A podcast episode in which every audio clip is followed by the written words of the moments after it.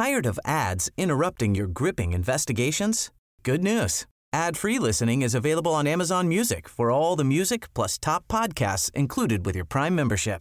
Ads shouldn't be the scariest thing about true crime. Start listening by downloading the Amazon Music app for free or go to amazon.com slash true ad free. That's amazon.com slash true ad free to catch up on the latest episodes without the ads. Isang ang susunod na kabanata ay naglalaman ng mga salita at pahayag na maaaring magdulot ng takot, pangamba at pagkabahala sa mga nakikinig, lalo na sa mas nakababatang gulang. Huwag magpatuloy kung kinakailangan.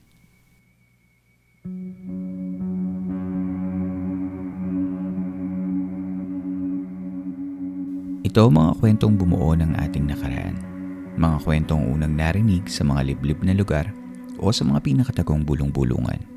Dito ay pag-uusapan natin ang mga kwentong kababalaghan at misteryo na humalo sa kultura, kasaysayan at kamalayan nating mga Pilipino. Ang ating campsite ay isang safe space at bukas para sa lahat ng gustong makinig o kahit gusto mo lamang tumahimik at magpahinga.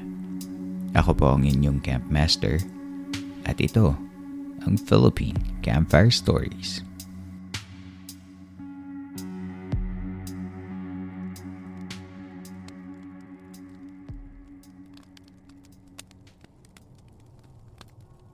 Tuloy po kayo sa Best of 2022 ng San Telmo Society. Kumusta po kayong lahat?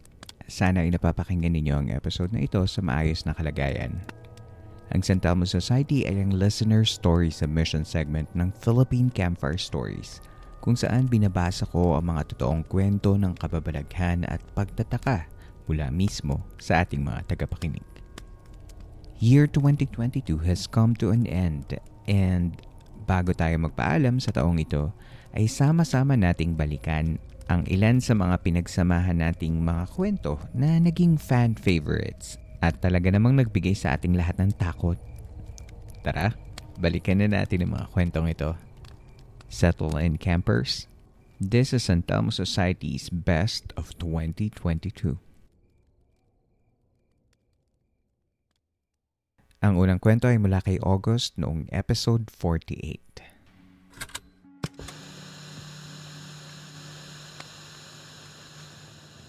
Hello, Campmaster. Sorry for using my dummy email account. My name is August, and I'm from Mindanao. I found this podcast while in quarantine last April. And what a solace from the outside world and the silence inside the house while I'm resting. I hope the email subject did the trick para mapansin mo ang story ko. Well, here it goes. Way back in 2016 or 2017, one of my distant cousins, who was also a good friend of mine, died because of drowning. Let me paint the picture for you. Nagpunta sila sa isang falls kasama ang girlfriend and mga barkada niya.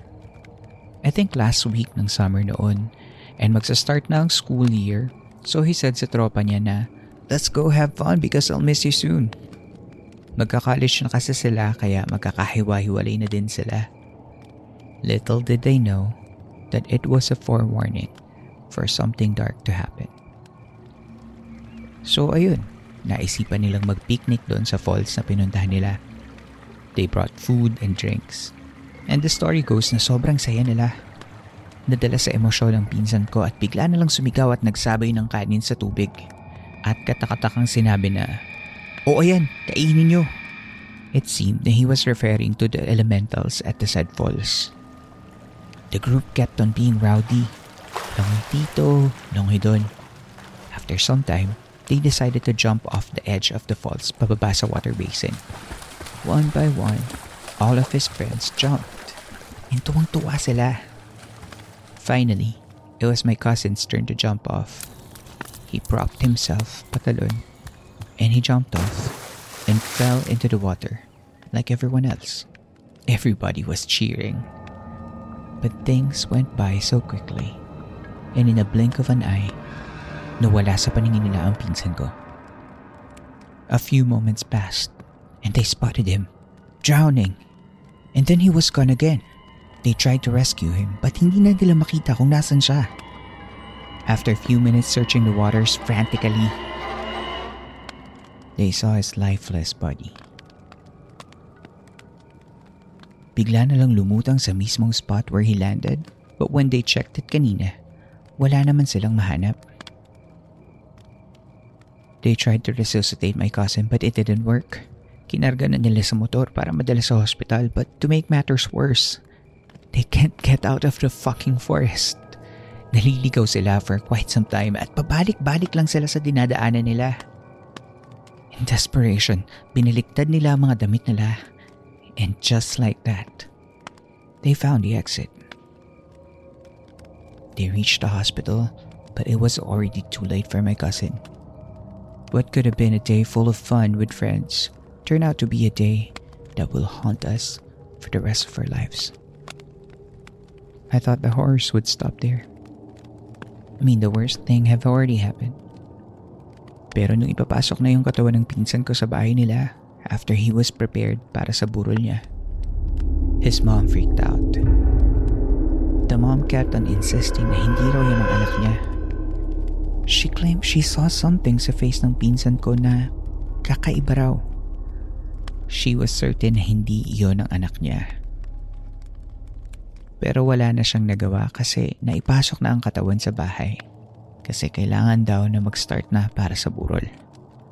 Sa mga matatandang kasabihan daw kasi, dapat hindi yun pinasok sa bahay at pinagpatuloy hanapin ang tunay na katawan doon sa falls. Baka daw may chance na makuha ang totoong katawan ng pinsan ko. Pero ayun nga, it was too late again. Naipasok na sa bahay ang katawan and kung totoo ang kasabihan, whoever or whatever did that to him got the real body and maybe the spirit of my cousin. Yun lamang po at maraming salamat Campmaster. Hindi ko alam kung bagay ito sa Philippine Camper Stories but no harm in sending one. Hello August. Unang-una, I'm sorry that you lost a cousin that day. Sana ay nakakuha ng peace and acceptance ang inyong pamilya. The truth be told, nakakataka nga ang kwentong ito. Nung sinigawan ng pinsan mo yung tubig, medyo kinilabutan ako dun. May nakita kaya siya kaya napasigaw siya ng ganun? However, in whatever state of mind you are in, sana ay maalala nating magbigay ng galang sa mga lugar na dinadayo natin. Kaya tayo pinalaki ng mga nakatatanda sa atin na magpasintabi dahil isa itong sign of respect. Nung naliligaw sila on the way out of that place, it might have been panic that got the best of them.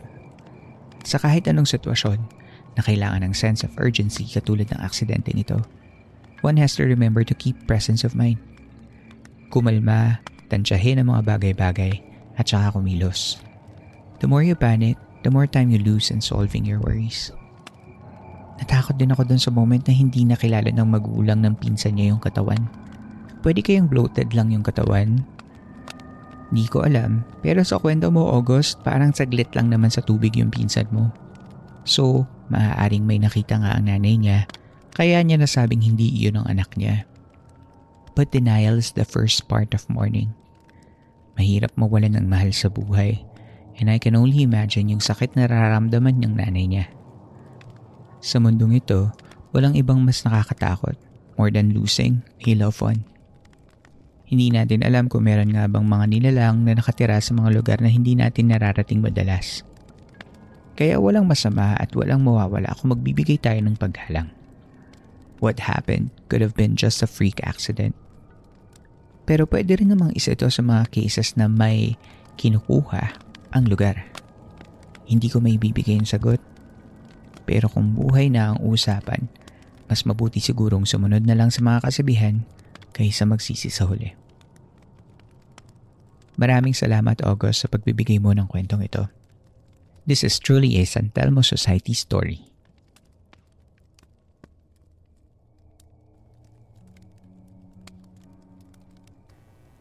Ang susunod naman nating kwento ay mula kay Seth na mula pa noong episode 52.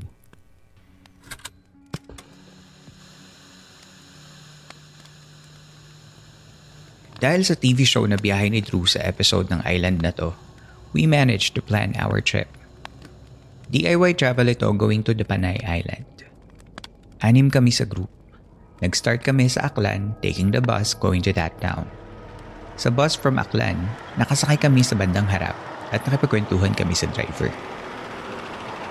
Kuya, totoo bang may mga aswang sa... Tanong ko. Naku, no comment na lang sir. Mararanasan nyo na lang yan pag nandun na kayo. Sagot naman ng driver. Basta wag kayo inom ng tubig doon pag may nag-alok sa inyo basta-basta. May iba doon hinahaluan ng lason. Okay po, sabi ko. Umalis kami sa Aklan around 4 a.m. We rode the bus going to the barangay where the island is located. After we arrived, pumunta kami sa tourist center then asked for help para makakuha kami ng accommodation and boat operator to and from the island.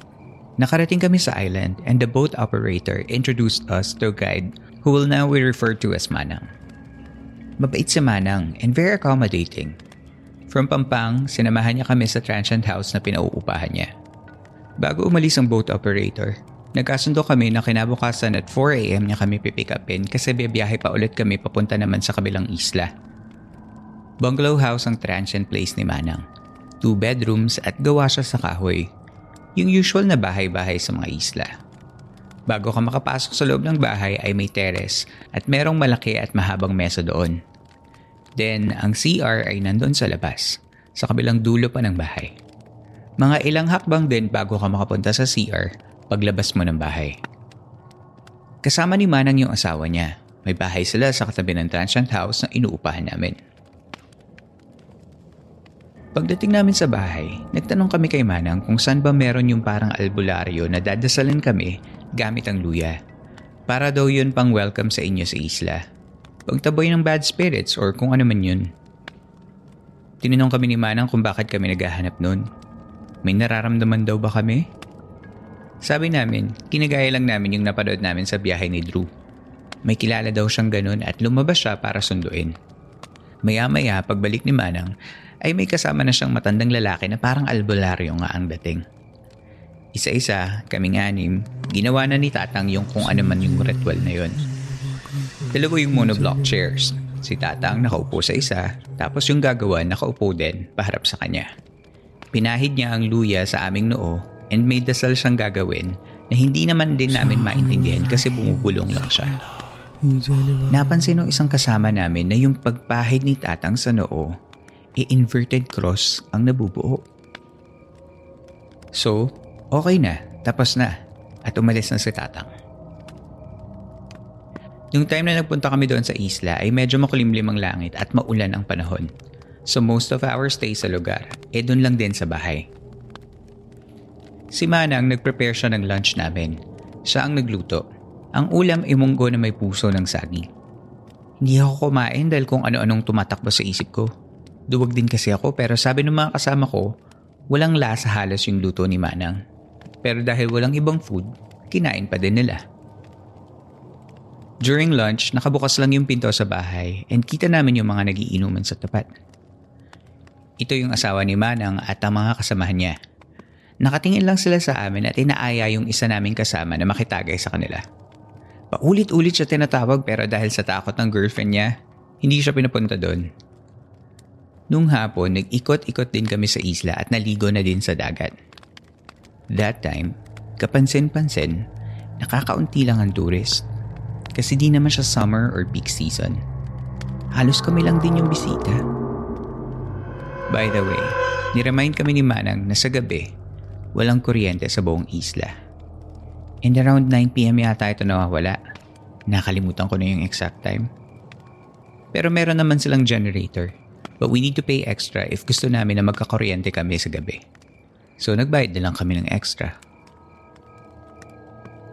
Nung gabi na, bago kami mag-ayos at bago umuwi si Manang, sinabi namin na pakigising kami before 4am kasi pick up time namin yung with the boat operator. And para mabilis ang alis namin, nag-ayos na din kami ng gamit namin that night. Sabi naman ni Manang pupuntahan niya kami before 4am at isarado na daw namin ng maigi ang mga pintuan bago matulog dahil madami daw pusa na pumapasok. Madaming pusang pumapasok? That time, I thought parang weird yung reminder ni Mana. Nag-CR yung isang kasama naming girl at nagpasama siya sa boyfriend niya kasi madilim sa labas. Pagbalik ng friend ko, sabi niya hindi siya mapakali. Parang may nakasilip daw dun sa siwang sa itaas ng CR. Yung pinto ng bahay ay hindi typical na doorknob na nilalak lang. Medyo old style pa yung hawakan, yung parang pangtenga ng tasa.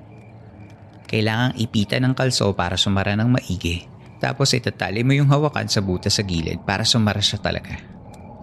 Ang ending, nag-decide kami lahat na sa isang room na lang matulog. Nagsiksikan kaming anim kasi medyo kakaiba na nga din yung pakiramdam. Yung kwarto, ganito yung itsura. One side yung pinto, papunta sa sala. Then yung one side, partition yon dun sa may isang room. Yung two other sides, puro bintana na may kurtina. Yung salamin ng bintana, yung may lumang jealousy. Sa lapag kami nakahiga kasi wala namang kama, kutsyon lang. Tapos kahoy yung sahig. Yung style sa kubo na may siwang-siwang na masisilip mo yung ilalim. After everything was settled, we called it a day and then sleep time na kaya pinatay na lahat ng ilaw sa kwarto. It was almost 3 a.m. nang nagising ako kasi biglang may kumalabog na napakalakas sa bubong. Akala mo may malaking bato na nahulog or may tao. Kinabahan na ako noon kasi ang lakas talaga ng kalabog. Mga ilang minuto lang after noon, biglang nagtahulan ng napakaraming aso sa paligid ng bahay. Sabay-sabay yung mga tahol. Yung tahol nila, akala mo may kaaway sila na ewan. Galit.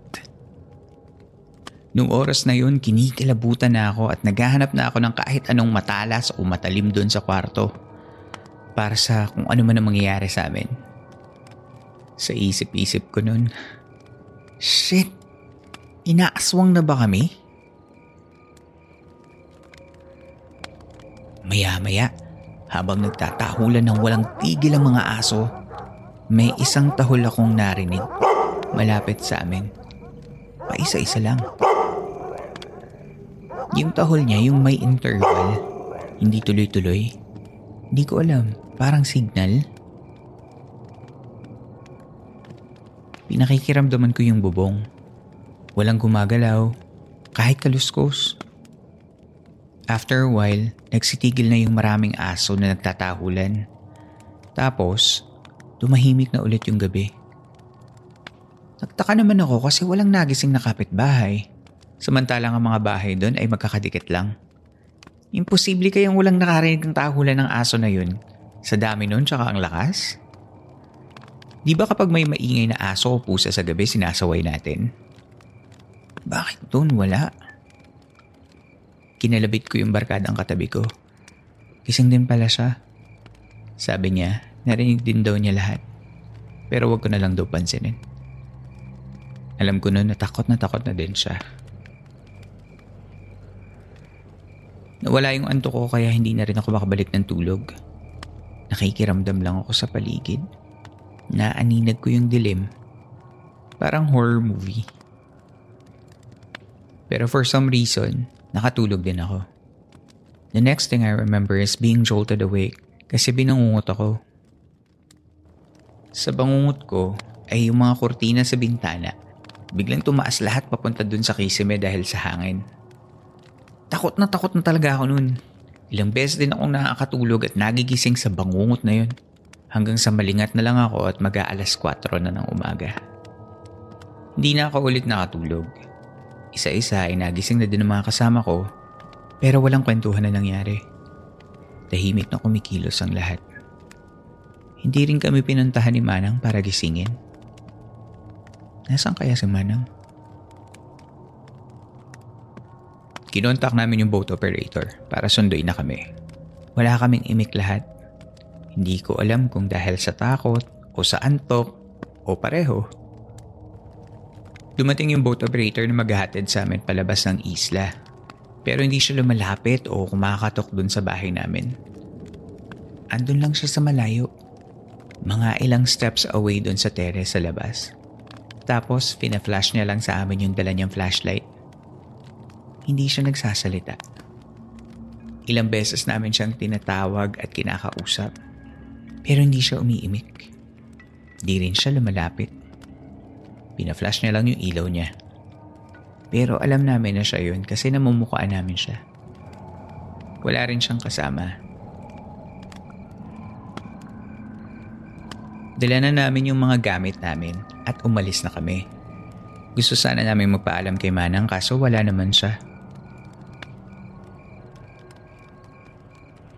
Paglabas namin ng terrace, may nakita kaming malaking aso doon sa ilalim ng mesa. Wala naman yung aso na yun kahapon at kahit before kami matulog. Pero kahit hindi pinag-usapan, sabay-sabay kaming tahimik lang na humahakbang paalis ng bahay habang nakatitig lang yung malaking aso sa amin.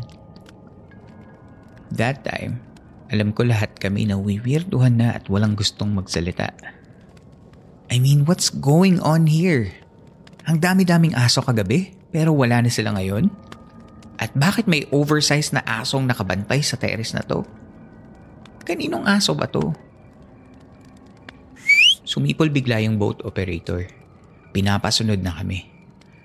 Sumama na lang kami habang naglalakad siya papunta kami sa pampang. Walang imik si kuya, pero sumisipol-sipol lang siya.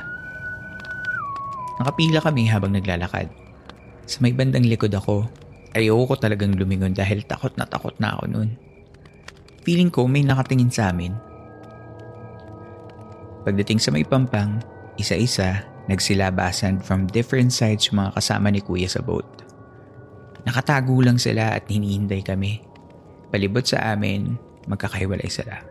At tinuro nila kung saan kaming bangka sasakay at doon na kami nagpunta. Tahimik pa din, madilim, maalon at malakas ang hangin kasi maaga pa. Pagbalik namin sa mainland ay medyo lumiliwanag na. Maliwanag pero makulimlim pa din ang langit. Tsaka parang uulan na naman. Di na kami kinausap ni Kuya Boat Operator hanggang sa makaalis na kami. Weird nga eh.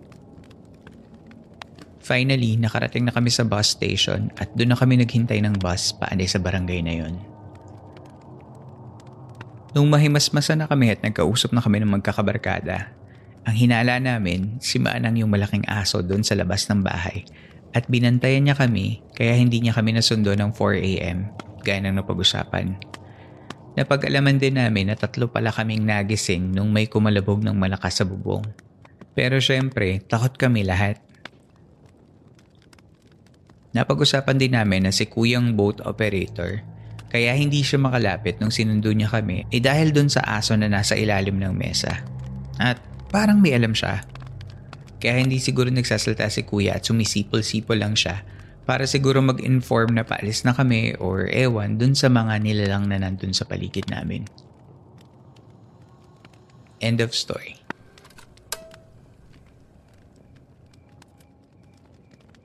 First of all, Seth, Thank you for allowing me to share your story here in my podcast. Yung una kong nabasa yung kwento mo, ang naisip ko lang, horror movie ba to? Ang haba siguro ng gabi na yun. Patong-patong yung mga weird na nangyayari and as I go on with your story, parang padami ng padami yung mga signs na nagsasabi sa akin na parang, oh no. so ito yung mga napansin ko. First, yung disclaimer ng bus driver na, Naku, no comment na lang sir, mararanasan nyo na lang yan pag nandun na kayo. I mean, that's almost a confirmation, di ba? Pero gets ko naman na you're all adults and going there is like an adventure. Plus, sabi mo nga, anim naman kayo. So there's always strength in numbers. Second, yung quote-unquote albularyo. I admit, that sounded sketchy. Pero yun kasi yung risk in going to places na sobrang layo. You will just have to trust the people in the village.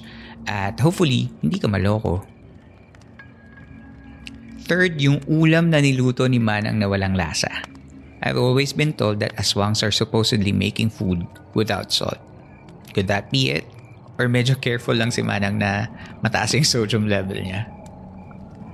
Fourth, yung inaaya yung boyfriend ng isa sa mga barkada mo na uminom. That was a good move not to join. Wala namang halong kapraningan na baka kung ano na meron dun sa inumin but just to be drunk in a strange place in the middle of nowhere is definitely not a good idea.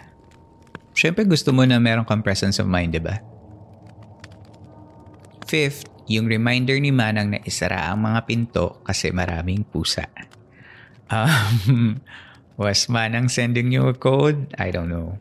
Pero if ang caretaker ng isang lugar will tell me this, hindi siguro ako matutulog. Six, yung parang merong nakasilip doon sa CR nung umalis yung friend mo. Hindi ko alam kung nasasobrahan lang ba ako sa magandang gabi bayan ng bata ako. Pero somehow picture ko na may nakasilip na two glowing eyes na nasa dilim. At hindi ko napigilang mapasigaw the first time I read that. Creepy kasi. And finally, nung gumabi na na may kumalabog, feeling ko talaga nasa horror movie kayo nun. Alam ko kasi yung mga kalabog sa bubong kasi lumaki ako sa probinsya at alam ko yung tunog na ganun. Tapos nagkahulan pa yung mga aso. Alam mo yung naiisip ko doon? Yung scene sa movie na Tik Tik The Aswang Chronicles nung napalibutan na yung bahay nila dingdong ng mga aswang. Yun ang image sa utak ko. Nasa loob kayo ng isang bahay na pwedeng, pwedeng pasukin ng kahit ano tapos nakakulong kayo sa isang kwarto sa isang isla na walang kuryente meron kayong buntis sa group nyo nun? Or sadyang napagtripan lang kayong palibutan that night? Yung theory nyo na baka si Manang is the big were dog is very much possible. I can see that too. Pero yung dodgy boat operator na ayaw magsalita, yung puro sipol lang at sumisignal, he knows something. Pero, like all ancient secrets na gaya ng aswang, I doubt na magsalita yun kahit tanungin mo. I'm glad that you got out unharmed. The lesson I learned from your story is kapag magta-travel to a secluded place, always make preparations as if your life will depend on it. Sariling source of a strong light, maybe a whistle, any form of self-defense, maybe source of sound para di naman eerie kapag sobrang tahimik.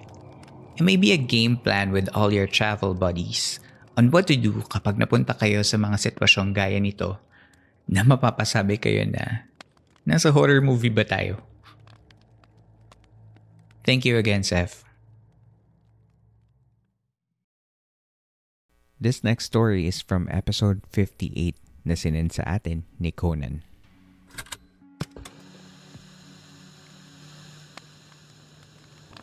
Hello, kamusta? Matagal-tagal na din po akong nakikinig ng podcast na ito. Kaya naisip ko na isulat din yung ilan sa mga hindi maipaliwanag na experiences ko. Una pa lang po ito sa mga kwento ko na tumatak sa akin. Alam ko na alam ng nakararami yung tinatawag na imaginary friend. Sabi nung iba, dulot daw yun ng loneliness ng isang bata at normal daw yun na pinagdadaanan. Pero sa experience ko, parang hindi siya normal. Mga nasa grade 2 or grade 3 ako nung nangyari to sa akin. Pero bago pa man yun, hindi na bago sa akin ang mga kwentong kababalaghan dahil sa probinsya ako lumaki kasama ang lolo at lola ko.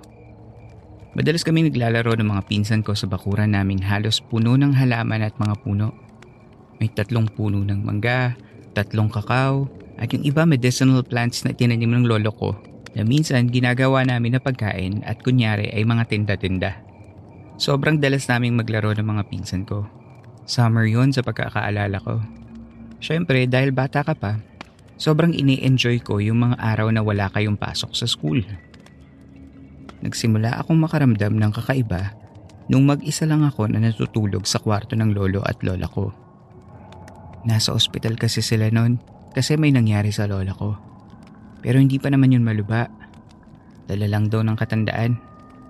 Nung unang gabi ko na natulog mag-isa doon, Medyo warm yung feeling which is hindi normal kasi napapaligiran kami ng mga halaman at medyo malalaki yung mga bintana sa bahay na yun. Ay, nakalimutan ko din pala na sabihin na yung kwartong yun ay dating kwarto ng kapatid ng lolo ko. Nung sumunod na gabi na, may iba na talaga akong naramdaman. Wala pa din yung lolo at lola ko. Di pa sila nakakaalis ng ospital. Kinabukasan ng tanghali, natulog ako.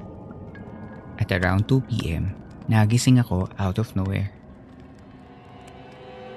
Biglang may pumasok sa kwarto ko. isang batang babae. Mas matangkad ako sa kanya. Normal naman ang suot niyang damit. Tahimik lang siya. Tapos niyaya niya ako papunta sa bakuran para maglaro. Para siyang pipi kasi tangulang siya ng tango at nagtuturo kung aling mga laruan yung dadalhin namin sa labas. Ang dami namin ginawa at nilaro. Last na nilaro namin is tagu-taguan. Halos 5pm na din yun. Matapos ang ilang sandali ay nakita ko ang isa sa mga tita ko. San ka ba galing bata ka? Sabi ko matulog ka, di ba? Naglaro ka pala? Sino naman kasama mo? Galit na sabi ng tita ko kasi hinahanap daw nila ako ng ilang oras at tinatawag pero wala naman akong naririnig na boses na hinahanap ako. Di na lang ako umimik kasi ayoko nang mas mapagalitan pa. Sa mga sumunod na araw, hindi ko na nakita yung kalaro ko. Nandun na din kasi yung lolo at lola ko. Nakabalik na sila pero nagpapagaling pa din from the hospital so hindi ko na sila ginugulo. Then one day, bumalik na yung kalaro ko. Pero iba na yung ginawa niya ngayon. Huy, dito tayo maglaro sa kwarto. Dali, may mga bago kong laruan. Sabi ko. Sumabad din naman siya sa akin. Halos isang oras na din yun. Medyo nainip siya, kaya nagsenya siya na tagu-taguan na lang daw ulit yung laruin namin. Sige, ikaw taya ah. Ako magtatago. Sabi ko sa kanya. Tumalikod na siya at tinakpan yung mata niya. Nagtago ako sa cabinet ng lolo ko na pinagtataguan niya ng mga libro niya. Tagal. Pero nakikita ko siya sa siwang ng pinto ng cabinet. Papalapit na siya. Mahuhuli niya na ako. Ayan na. Ayan na. Sabi ko habang humahagik-gik. Pero laking gulat ko nang hindi niya ako hinanap sa loob ng cabinet. Lumapit siya sa pinagtataguan ko Kumuha siya ng upuan at hinarangan niya ang cabinet ko. Ikinulong niya ako at matapos ay kitang kita kong bigla siyang nawala.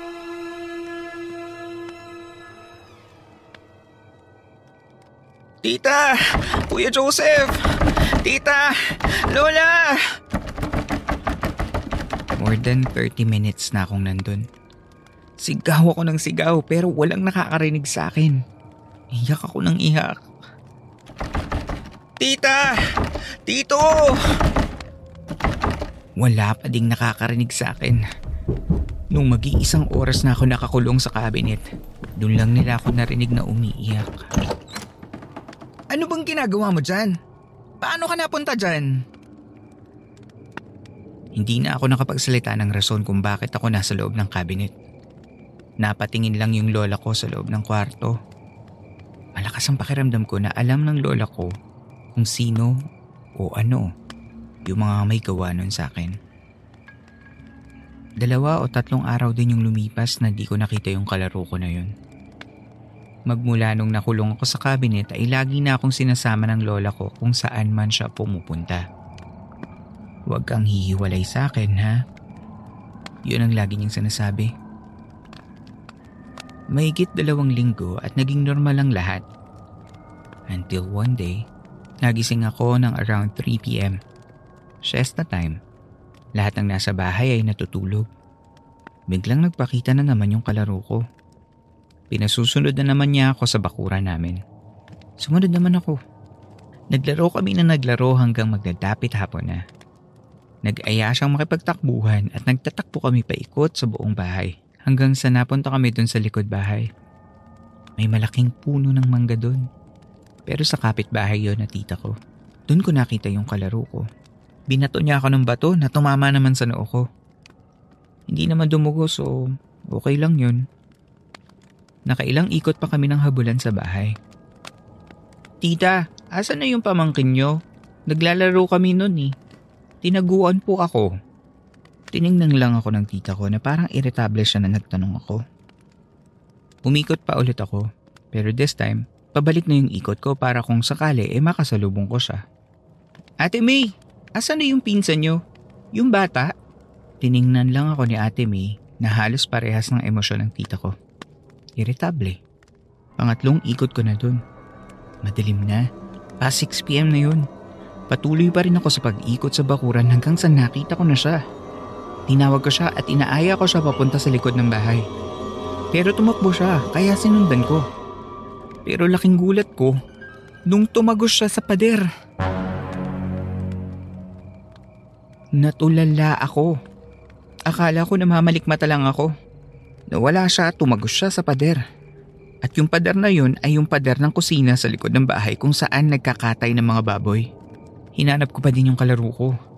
Pero ngayon, may halong kaba at takot na yung nararamdaman ko. Tita, asan na po sila tita at si ate May? Tanong ko sa isa ko pang mga tita sa bahay namin. Hoy, ano ka ba? Huwag kang ang ganyan. Kanina pa sila nakaalis. Tulog ka pa. Lahat sila, kaya apat lang tayo dito ngayon sa bahay. Ano yung sinasabi mo? Sabi ng isa ko pang tita na may halong takot at inis din sa tinanong ko. Eh kasi po dito sila dumaan. Nandun pa po sila ate May sa may kusina. Dinala ko ng tita ko sa lola ko. Halos kalad ka rin na ako nung ginawa niya yun. Nag-usap sila ng lola ko pero hindi ko maintindihan. Iho, sigurado ka ba? Tanong ng lola ko. Opo lola, di ba pamangkin po yun tita? Kasama nila yon pag nagpupunta sila dito pag nagkakatay ng baboy. Wala na silang imik pagkatapos. Di na din ako hiniyaang humiwalay ng lola ko mula sa kanya. Meron siyang sinabit na parang anting-anting sa akin. Kinagabihan, inaapoy na ako sa lagnat. Sabi na tama ako, tawagin mo nga si Rosing. Utos ang lola ko sa tita ko Si Aling Rosing ang kilalang albularyo sa lugar namin noon. Tiningnan niya mga daliri ko at sinabing hindi daw to pantay. May mga ritual o mga dasal siya na sinabi pabulong lang at halos malabo na din yung paningin ko noon dahil sa taas ng lagnat ko. Hindi maganda to. Isinasama ang apo mo ng isang nilalang.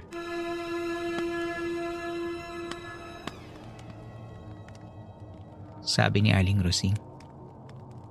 Pagkatapos ako dasala ni Aling Rosing ay unti-unti naman akong gumaling at nawala yung lagnat ko. Sabi ng lola ko nakikita niya daw yung batang yon dati pa. Malapit sa halamanan ng lolo ko sa bakuran. Hindi lang sinabi ng lola ko. Nalaman ko din sa nanay ng kapitbahay namin na tuwing gabi may nakikita siyang anino ng tao na nakaabang sa bintana ng kwarto namin. Akala daw nila yung tito kong tumitingin lang daw kung tulog na kami ng lola at lolo ko. Maaaring masabi niyo po na imaginary friend ko siya na ako lang ang may gawa.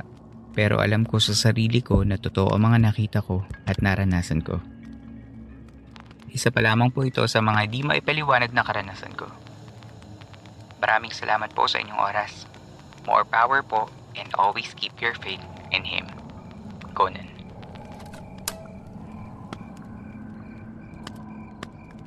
Hi Conan. Maraming salamat sa pagpapadala mo ng kwento para sa amin dito sa camp. Habang binabasa ko yung kwento mo, tumatakbo sa isip ko yung mga scenes like yung mga summers na na-experience mo sa bahay ng lolo at lola mo. Yung malaking mga puno at maraming halaman sa bakuran nyo. Para kasing ang sarap gumising dun sa ganong lugar tapos masarap yung hangin. Siguro masaya yung naging childhood mo dun. Speaking of childhood, ayon sa online newsletter na Healthline, Normal lang ang pagkakaroon ng isang imaginary friend sa isang bata kahit hanggang edad pitong taon. Nakakatulong pa nga pagkakaroon ng imaginary friend sa pagbubuo ng personalidad ng isang bata sa pagiging sociable, pagkakaroon ng better coping strategies, at boosted creativity. Most often than not, imaginary friends are harmless and often helpful to a child.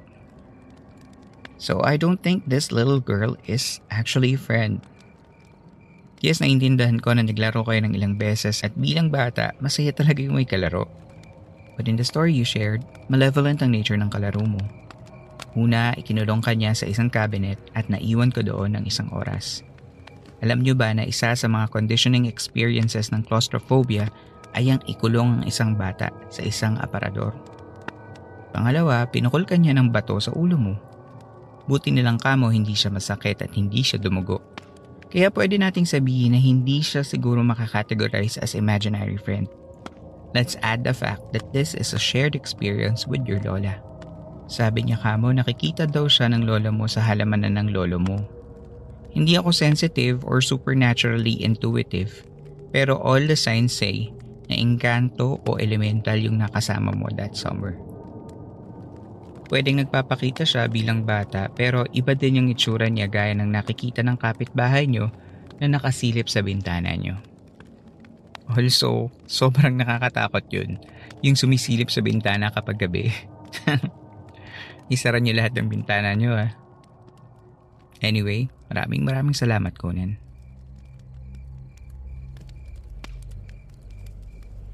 Paano naman natin makakalimutan ang kwentong ito ni Jerwin na napakinggan natin sa episode 63?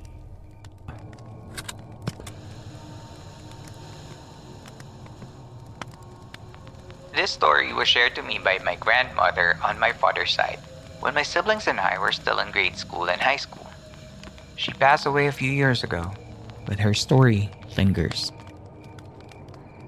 Tagu-taguan, maliwanag ang buwan. Pagbilang ko ng tatlo, nakatago na kayo. Tagu-taguan paboritong laro ng lola ko, kasama yung mga kapatid at mga pinsan niya nung bata pa sila sa Sorsogon.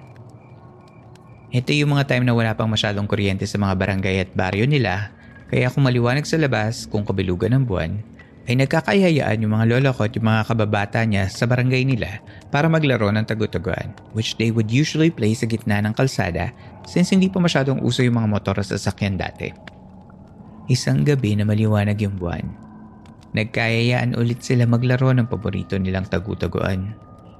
Pero nung gabi na yon, yung lola ko yung naging taya kaya mabilisang nagsipagtakbuhan yung mga kalaro niya para makapagtago. Tagu-taguan, maliwanag ang buwan. Pagbilang ko ng tatlo, nakatago na kayo. Pagkatapos magbilang ng lola ko ay nag-umpisa na siyang maghanap ng mga kalaro niya. Habang naghahanap siya sa hindi kalayuan, ay may nakita siyang tao Akala niya kalaro niya kaya nilapitan niya ito upang tayain. Pero nagtataka siya kung bakit nasa gitna lang ito ng kalsada at parang hindi naman nagtatago. Nasa gilid lang ng kalsada noong time na yon yung lola ko. While nakikita niyang naglalakad papalapit yung sino man yung taong nakita niya sa malayo sa gitna ng kalsada. When that person was closely approaching, dun lang nakita ng lola ko ng malinaw yung kabuuan ng taong yon. Pero parang may mali. Hindi pala siya naglalakad. The person was gliding in the air. Totoo. Nung malapit na daw kay Lola yung taong nasa kalsada, doon niya lang nakita na nakalutang pala sa hangin yung taong yun.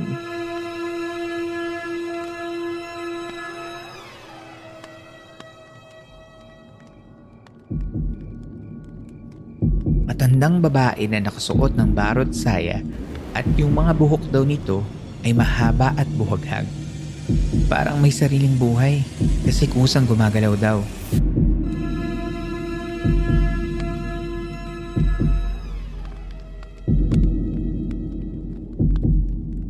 Hindi daw makatakbo yung lola ko sa sobrang takot. Like she was totally petrified with what she had seen. Nang matapat na daw yung matandang babae sa kinatatayuan ni Lola, tiningnan lang daw siya nito ng masama at pagkatapos ay patuloy na lumutang papalayo sa lola ko papunta sa kabilang baryo. According to my lola, during that night kasi, there's that place na three barangays away from their place na nagse-celebrate ng fiesta. At base sa mga kwento ng mga tatanda, barangay daw yun ng mga aswang. The story of my lola truly scared me when I was a kid and even when I was in high school. Sabi ng lola ko, what she encountered was a kubot. A kind of aswang. Good thing lang that nothing bad happened to my lola during that time. Thank you Philippine Campfire Stories, Jerwin. Hello Jerwin, salamat sa isa na namang aswang story. Ang kubot ay isang uri ng aswang mula sa Visayan folklore na karaniwan ay babae at may mahahabang mga buhok. Pero ang buhok ng kubot would act like an extension of her body. Parang tentacles. It can grip and wrap around its victim until it dies. Tsaka siya kakainin ng kubot. If you haven't seen Aswang Chronicles Part 2, Kubot, a movie from 2014 starring Dingtong Dantes, panoorin nyo. It's a great movie na nagsisenter sa storyline na huwag kayong mambibwisit ng clan ng mga kubot. Yung kwento ni Jerwin para siyang horror comedy. Alam mong matatakot ka kung ikaw yung batang nakita ng kubot. Pero pag naisip mo, late lang siguro siya sa party kaya hindi ka na niya pinansin. Pero imaginein mo kung anong handa nila sa fiesta dun sa barangay na yun. Buti na lang hindi naging main course yung lola mo nung gabi na yun. At naikwento pa niya yung story neto. Thank you again, Jerwin. Balikan naman natin ang kwento ni Sedge mula noong episode 71.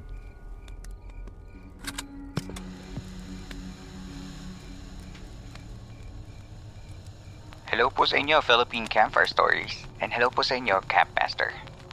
Thank you po sa pagbabasa ng story ko. It was the day that my mother passed away from cancer. And the horrible events took place in our province way back in 2014.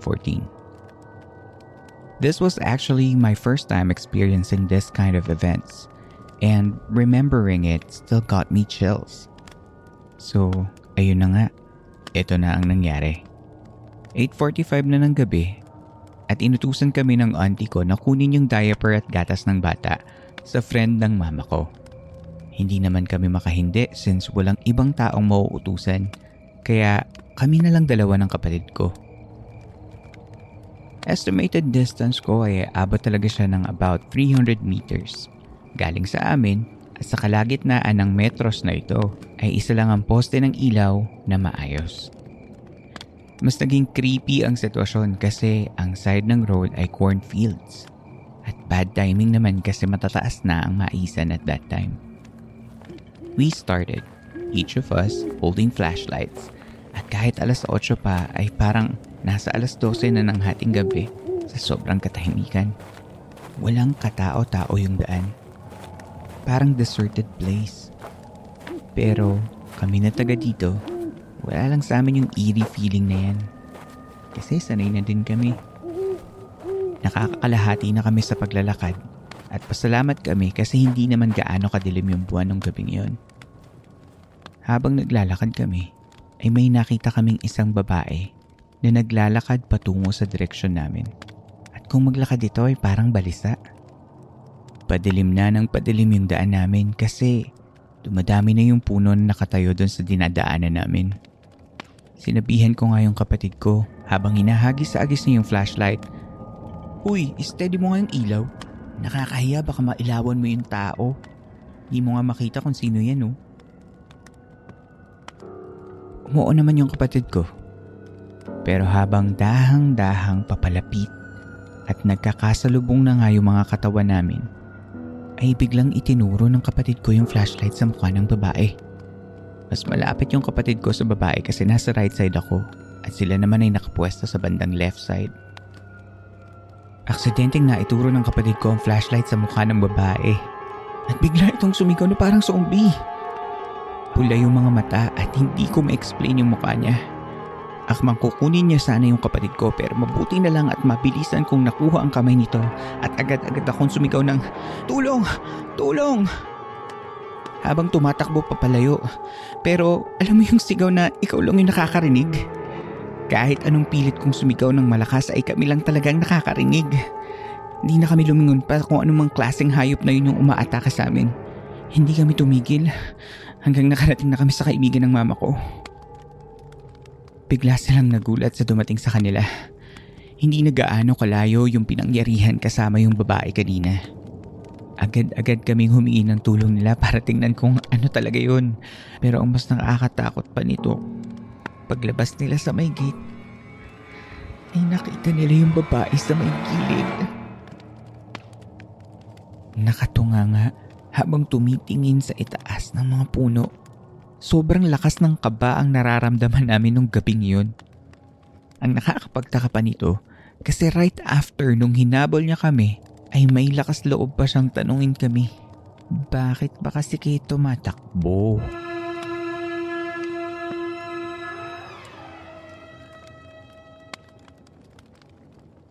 Ang normal ng pagkakatanong niya. Para bang hindi namin nakita yung lahat?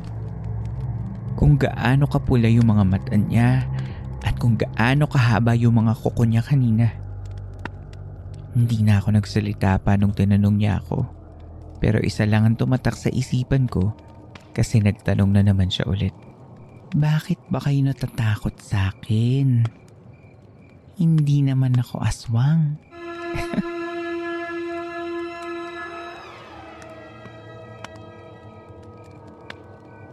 Biglang pumasok sa isip ko na baka bagong sanib ito kaya hindi niya natatandaan. Pero kung hindi siya aswang, bakit siya nasa labas ng gate? At sa gilid pa ito na piling tumunganga na medyo malayo-layo pa naman yung distansya nung deserted na bahay sa gate ng kakilala namin. Hanggang ngayon ay nangingibabaw pa rin yung kaba ko kahit ang tagal na nun. Pero recently lang, nakita ko na naman yung babaeng yun. Ang nakakatawa pa nito, umatend pa siya sa burol ng mama ko. Pero hindi na lang namin to inintindi. So, ayun po. Salamat sa pagbabasa ng storya ko. Kahit kababago ko lang dito sa podcast mo, Campmaster.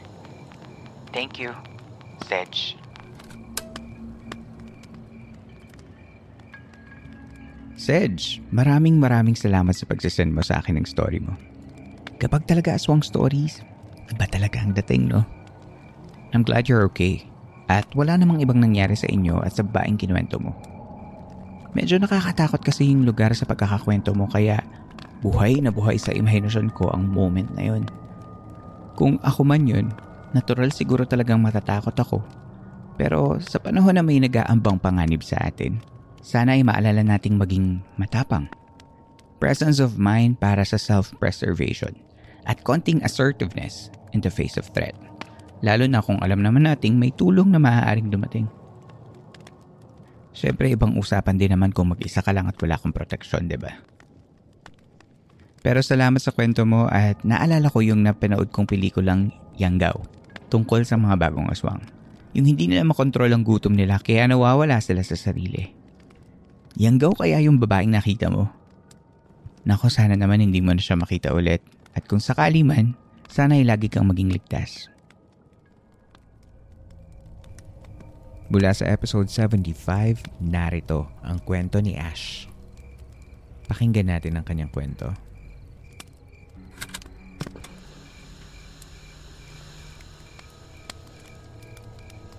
Hello po, Campmaster. Ako po si Ash. At gusto ko lang pong i-share sa inyo ang isang kwento na hindi ko makakalimutan at lagi ko pa rin iniisip hanggang ngayon. Just one interesting fact about me. Hirap po akong makatulog pag hindi ako naka-earphones or earbuds at nakikinig ng horror stories. Hindi ko rin po alam kung bakit. Siguro nasanay na lang. Bali nagsimula po ang kwento ko nung unang beses kong i-share itong fact na ito sa ibang tao. Noong nasa Baguio pa po ako at nag-aaral pa, nagkaroon po ako ng landlord na taxi driver.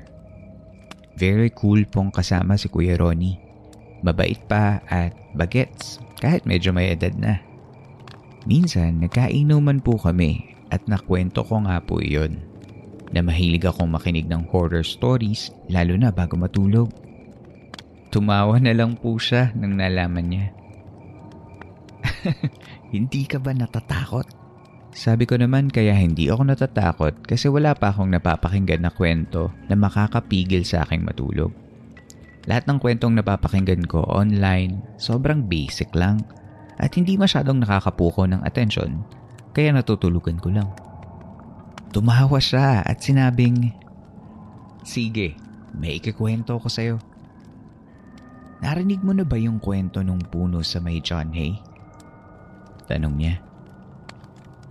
Anong puno, kuya? Sabi ko, yung kwento ng puno na hindi matumba-tumba. Narinig mo na ba yun? Dagdag niya. He then proceeded to tell me something that I assumed was an old urban legend in Baguio. Hindi ko masyadong inisip kasi akala ko basic story na naman. But he went on to tell me the story anyway. Mayroong isang punong kahoy sa may parte ng Camp John Hay na puno ng sugat. Sugat galing sa taga, sa tusok, sa itak at marami pang iba. Marami nang nagtangka na putulin ang punong kahoy na ito pero walang nagwawagi. Kada may susubok, hindi matutuloy. Isa, dalawang itak, tapos bigla na lang aalis yung gumagawa. Kahit yung mga mag-chainsaw, namamatayan daw ng makina. Ang sabi-sabi ay meron daw isang babaeng hinukay sa ilalim ng punong ito.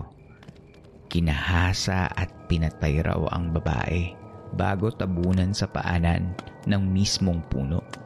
Hindi ko siya masyadong pinansin. Sabi ko na nga ba ganito na naman? Rape slay tapos magmumulto.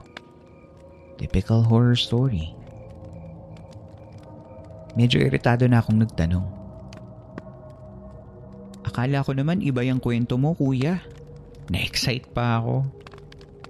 Eh, normal horror story lang din yan eh. Wala na bang iba? Sandali.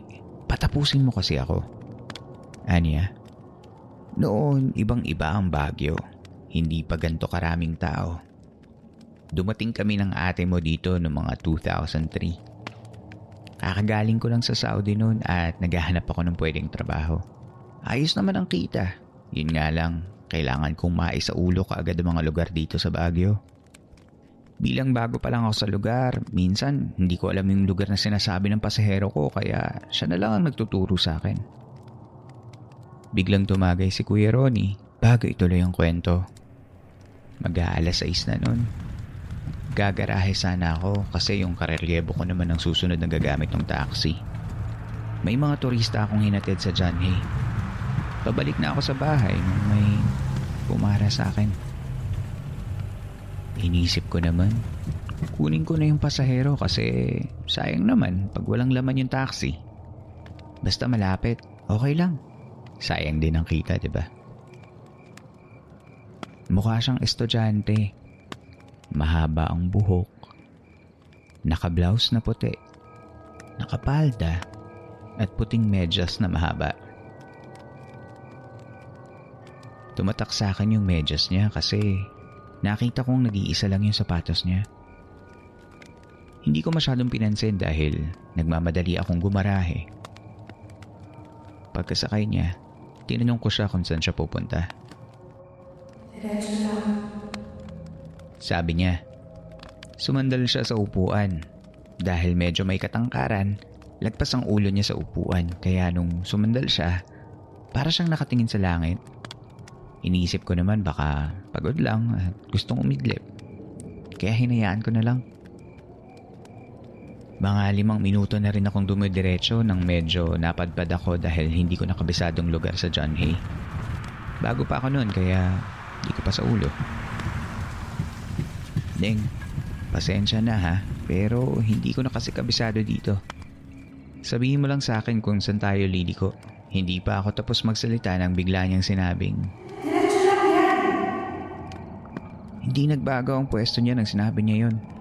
Tunog pasigaw siyang nagsalita pero hindi ko siya nakitaan ng kahit anong pagkilos noong tiningnan ko siya sa rear view ng mirror ko. Hindi ko pinansin. Dumiretso lang ako. Mga sampung minuto na ang nakakalipas pero parang hindi ako nakakalayo sa pinanggagalingan ko. Tumingin ako sa paligid. Medyo madilim na. Nakakapagtaka na sa oras na yon, wala ako ni isang nakasalubong na ibang tao. Salita ako ng salita pero hindi ako pinapansin ng pasahero ko. Tumingin ako sa rear view mirror at nakita kong bahagya siyang humihigpit. Hindi ko alam kung umiiyak siya o tumatawa dahil hindi ko nakikita ang mukha niya. Pataas baba ang balikat at mga braso niya na parang umiiyak at ang pagkilos naman ng dibdib niya ay parang galak na galak siya sa pagtawa. Itinigil ko ang sasakyan at lumingon ako sa likod para makasigurado. Paglingon ko ay nakatingin siya sa akin. Halos isang dangkal lang ang layo ng mga mukha namin. Lumuluha ang mga mata niya pero napakalaki ng kanyang mga ngiti. na parang masusugat ang gilid ng mga labi niya. Nakatingin lang siya sa mga mata ko at hindi siya kumukurap. Parang nanigas ang buong katawan. Hindi ako makagalaw. Hindi rin ako makakurap. Kahit sumigaw, hindi ko magawa. Biglang binuka niya ang kanyang bibig. Sa gitna ng bunganga niya ay mayroong makapal na hibla ng buhok. Hinila niya ito. Hinila niya ng hinila at humaba ng humaba ang buhok na lumalabas sa malaki niyang bunganga. Habang hinihila niya ay maririnig mo yung tunog ng nagsusukang tao. Para siyang nagsusuka ng buhok. Tila hindi na uubos ang buhok sa bunganga niya. Nakagalaw rin ako sa wakas at nagawa kong lumabas ng taxi. Patalikod ako naglakad papalayo ng taxi hanggang nabangga ang likod ko sa isang matigas na bagay. Pagtalikod ko ay may isang malaking punong kahoy. Puno ng sugat ang katawan ng punong kahoy. Parang dumudugo. Pinikit ko ang mga mata ko. Pagdilat ko, nasa loob na ulit ako ng sasakyan.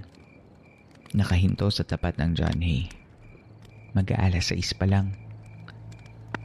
Kabababa lang ng mga turista na pasahero ko. Para akong nahimasmasan sa kwento ni Kuya Ronnie. Hanggang ngayon, sobrang sariwa pa rin ang kwento niya sa utak ko. Hanggang ngayon, hindi pa rin ako makatulog nang hindi nakikinig ng ibang horror stories. Kasi pag hindi ko ginawa yun, yung kwento lang ni Kuya Ronnie ang naaalala ko. At hindi na ako makatulog. Maraming salamat po, Campmaster. Sana magamit niyo ang kwentong ito.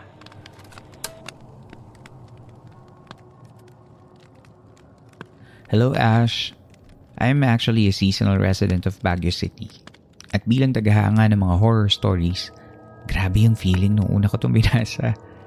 Sure ka bang kwento sa ito ni Kuya Ronnie? Grabe kasi mukha siyang hinugot sa isang horror movie. Baka mabangga na lang ako sa takot kapag na-experience ko to. Ngayon ko lang din narinig ang kwentong ito. Ang Baguio City ay sikat sa isa pang babaeng nakaputi na karaniwang laman ng mga urban legends, ang White Lady ng Luwakan Road. Kaya ito agad ang naisip ko nung sinabi mo sa kwento na sa John Hay ito nangyari. Siya na kaya ang White Lady na nagpapakita sa mga dumadaan sa Luwakan Road? Masasabi kong ito na din ang pamosong mysterious pine tree ng Baguio na sinasabing hindi maputol-putol ilang dekada na ang nakakaraan. Sabi ng ating previous guest na si Dion Fernandez from our episodes 63 and 64 about Baguio City, maaaring ang Luwakan Road sa Baguio ay talagang tahanan ng mga kababalaghan dahil isa ito sa mga natitirang less urbanized area sa Baguio City. Marami pa rin puno at mga hayop sa lugar kaya maaaring may mga nilalang na hindi natin nakikita ang pinipiling dito marirahan dahil hindi sila nagagambala dito. Kung babalikan ninyo ang episodes na iyon ay nabanggit din ni Dion na nakakita siya ng isang nilalang sa mismong luwakan nang minsan siyang mag-shoot for special guesting. Ganun pa man, ang kwento na ito ni Ash ay isang paalaala na tayo ay maging maingat sa pagmamaneho at paglalakbay kahit saan man tayo mapunta. Alam kong naging isang industriya na ang pag-consume ng horror as entertainment. At isa na rin yon sa mga dahilan kung bakit tayo magkakasama sa episode na ito. Pero sana tandaan ninyo na ang mga spirits na minsan ay nakikita ninyo, gaya ng babaeng nakita ni Kuya Ronnie, ay maaaring may madilim na pinagugatan. Hindi natin dapat ipagwalang bahala ang mga kwento sa likod ng mga urban legends na ito at ituring lang na isang basic form of entertainment. Bilang mga responsible listeners ng podcast na ito, gusto ko kayong paalalahanan na ang mga crime-related ghost stories should not be seen as a source of entertainment. Isipin nyo na lang na mga kwentong ito ay reminders na may mga taong nasira ang buhay at ipinalangin na lang natin ang kanilang kapayapaan. Thank you so much Ash for this story. Isa pa sa mga hindi natin malilimutang kwento ay ang kwento ni Je mula sa episode 83.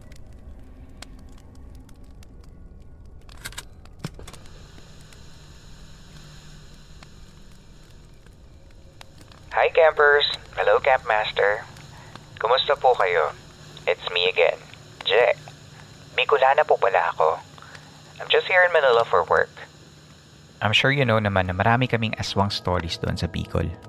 As I shared in my first letter, I never had any experience with the paranormal or supernatural.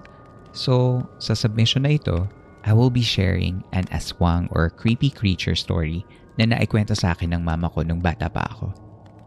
Naalala ko pa rin kung paano kami nagsisiksikan ng mga pinsan ko habang nagkukwento si mama nung isang beses na nag-brown out. I can't tell you how exciting it was but I'm sure you guys know how it feels especially kapag bata ka at marami kang katabing mga pinsan mo. Walang kuryente, malamig. yes, sorry sa mga taga Manila. Malamig kasi sa amin kahit brown out. Kahit madilim at tanging kandila lang yung ilaw namin habang nakikinig sa mga nakakatakot na kwento, ay sobrang gusto ko to. Lagi ko nga sinasabing I'd pay to experience it once again. It was that precious. Sabi nga ni Mama, nangyari ito nung 3 years old ako. Nakatira kami sa medyo loobang parte ng bayan sa Labo, Camarines Norte. Sa dulong-dulo pagkalampas ng public market. May bukid na sa dulo noon at may bundok pa nga. Nagstay kami doon hanggang bago ako mag-grade 1. Puntahin ang bahay namin. Ewan ko ba, kahit lumipat na kami, kahit saan kami tumira, laging open ang bahay namin sa mga tao. Ayun nga lang, nung time na yun, may silong kasi ang bahay namin. Ayan tuloy, hindi tao yung naging bisita. I'll try my best na maikwento ito kung paano ikwento ni mama. Ayon sa kwento ng mama ko, tulog na daw kami lahat noon lampas alas 12 na. Nagising siya kasi may kumakaluskos sa silong namin. Nung una, akala niya si Bingo, yung aso namin. Ayun pala, andun sa loob si Bingo, nakaabang sa may pinto. Gising, pero babayong buntot at mukhang takot. Nung tumingin si Bingo kay mama, parang nagsusumbong siya na, Mama, may tao sa labas. Nung una, yung mahina na iyak-iyak lang ni Bingo ang naririnig ni Mama. Tapos, yung kaluskos. Kinuha ni Mama yung walis tapos tumayo siya sa pinto katabi ni Bingo. Hindi siya nagbukas ng pinto pero nakikinig lang siya. Tumigil yung kaluskos. Pati si Bingo tumahimik. Biglang may tumunog na tukutok. Tukutok. Tukutok. Mahina, pero paulit-ulit. Nakaamoy na rin si mama ng mabaho. Parang ipot ng manok at putik. Natakot si mama kaya ginising niya si Lenlen yung pinsan ko at yung kapatid kong si Kuya Richard. Richard, gising! Sus, ang kuya mo, kailangan ata may kanyong ka pa para lang magising. Parang mantika matulog. JR, gisingin mo nga yung kuya mo. Sabi ng mama ko. Si Kuya JR pa ang tumulong para magising. Nung gising na yung dalawa kong kuya, yung pinsan kong si Lenlen ay nagising na rin. Auntie, anong nangyayari? Sabi ni Lenlen. Kako, may tukutok-tukutok sa silong na parang gustong pumasok. Hala, auntie, baka aswang yan. Huy, Enchad, kumuha ka ng asin. Nagkagulo na daw yung mga magpipinsan, sabi ni mama. Pero sinabihin silang wag daw silang maingay at tulog pa ako noon. Pinapasok nila si Bingo sa loob ng kwarto para bantayan ako. Tingnan nga natin kung ano. Bakit ganyan ang tunog niyan kung aswang nga yan? Mabaho nga, pero hindi naman tukutok-tukutok ang huni nun. Nagantay lang sila. Pakonti-konti, lumalakas yung kaluskos at huni nun sa silong. Parang gusto nang tuklapin yung sahig namin. Buti na lang makapal at hindi madaling masira. Sabi ni Mama, kung andito daw si Papa, baka nagbukas na yun ng pinto tapos nagsuot sa silong at binaril kung ano man yung nandun. Sundalo kasi ang Papa ko. He was assigned in Mindanao around that time, sabi ni Mama. Grade 6 lang ako when he retired from AFP. Ilang oras daw silang nagbantay at nakinig. Humihina, lumalakas yung huni ng kung ano yung nasa labas. Doon lang talaga nila naisip na aswang nga. Tapos, naalala ni Mama. Richard, di ba ang matanda sa kabila dinala sa ospital kanina? Oo ma, mga alas 10 siguro yun. Baka Baka akala nung aswang na yan nandito yung may sakit. Hindi kaya niya alam na nasa kabilang bahay yun? Ma, hindi kaya niya naaamoy na wala yung matandang may sakit dito? O baka hindi aswang yung nasa labas? Baka ibang klasing halimaw yan. Ganun lang siya buong magdamag. Huni ng huni. Kumakaluskos, naglalakad, naghahanap ng mapapasukan. Buti na lang talaga wala siyang masuotan. Hindi niya naman abot ang bubong ng bahay. Nung mag-uumaga na, nawala ang takot ni mama. Inantok na rin ng mga kapatid ko kaya nagsitulugan na din sila. Di naman daw kami aanuhin nun basta wag lang makapasok sa bahay. Napansin ni mama nung malapit na mag-umaga, pagod na ang nilalang sa labas. Mahina na ang tukutok-tukutok niya. Pahina ng pahina at wala na siya sa silong. Malakas na ang loob ni mama noon kasi pasikat na yung araw.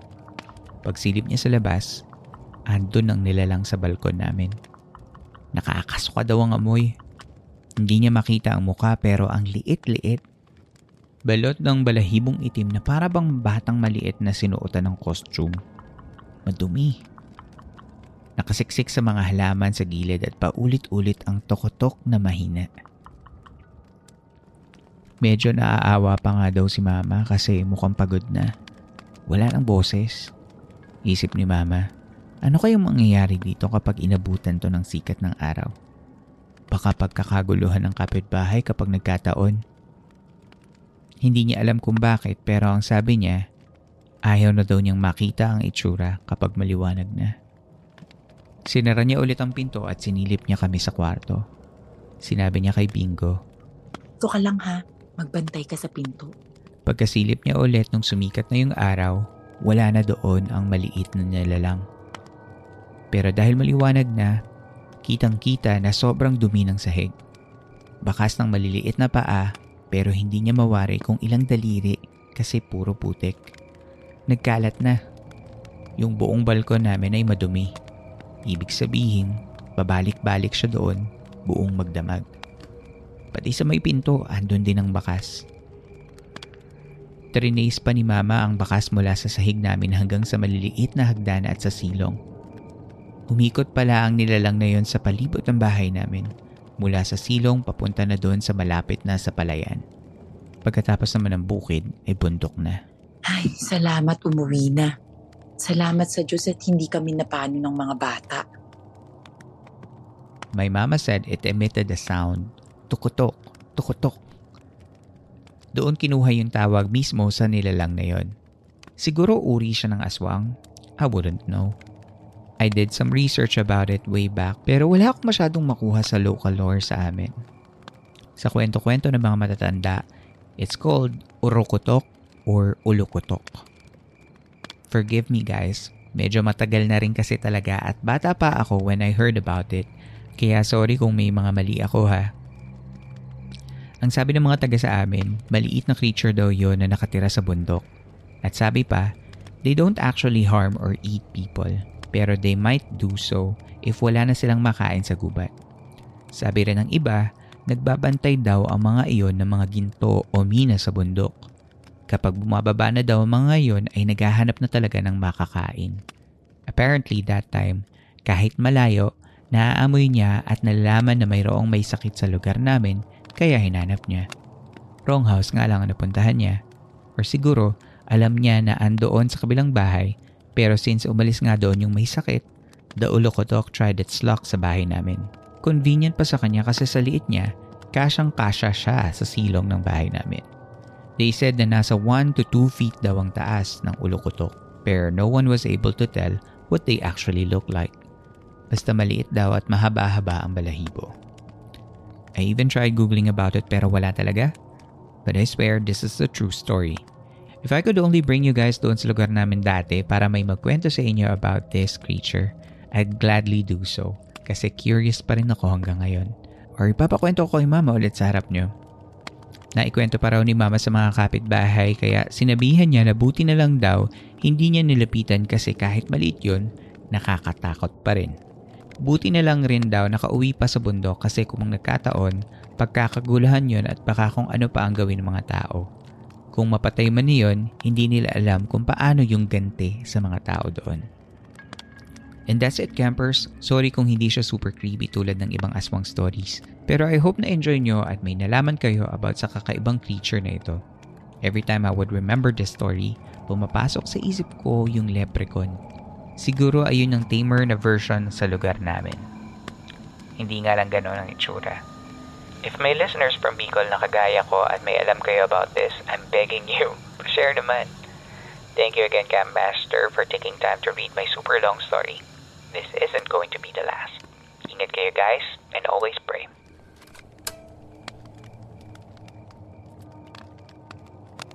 Hello, Je. Maraming salamat sa pagkukwento mo sa natatanging memory of you and your mama. What I like about ghosts and scary stories is that it encapsulate a memory regardless of how dark it is. At binabalik-balikan siya ng mga tao. Oo, nakakatakot nga yung kwento, pero ramdam ko yung feeling of maternal love and protection sa pagkakasulat ni Jess sa kwento ng mama niya. Kaya salamat at naibahagi mo sa amin ang isang memory ng mama mo. I feel so honored being the one who shared it. Okay, tama na muna ang drama. Balik tayo sa kwento. Anong pakiramdam ninyo sa kwento ni Je? Naghanap din ako sa mga resources ko pero wala akong makitang ulukotok or urukotok. Parang ayaw yatang magpakita ng nilalang na ito. But for some reason, nai-relate ko ito sa tik-tik o yung ibon na sumisenya sa aswang sa pamamagitan ng pagbibigay ng huni. Parang pareho sila ng estilo. Baka nga nagkamali ng address yung ulukotok at since ando na lang din naman siya at may mga posibleng mabiktima sa lugar, meaning ikaw, Je, ay minabuti na niyang subukan ang kanyang pagkakataon. Buti na lang matapang ang mama mo at mga kapatid mo at hindi nakapasok ang ulukotok at ginawa kang midnight snack. Good job din si Bingo kasi alert siya nung gabing yun.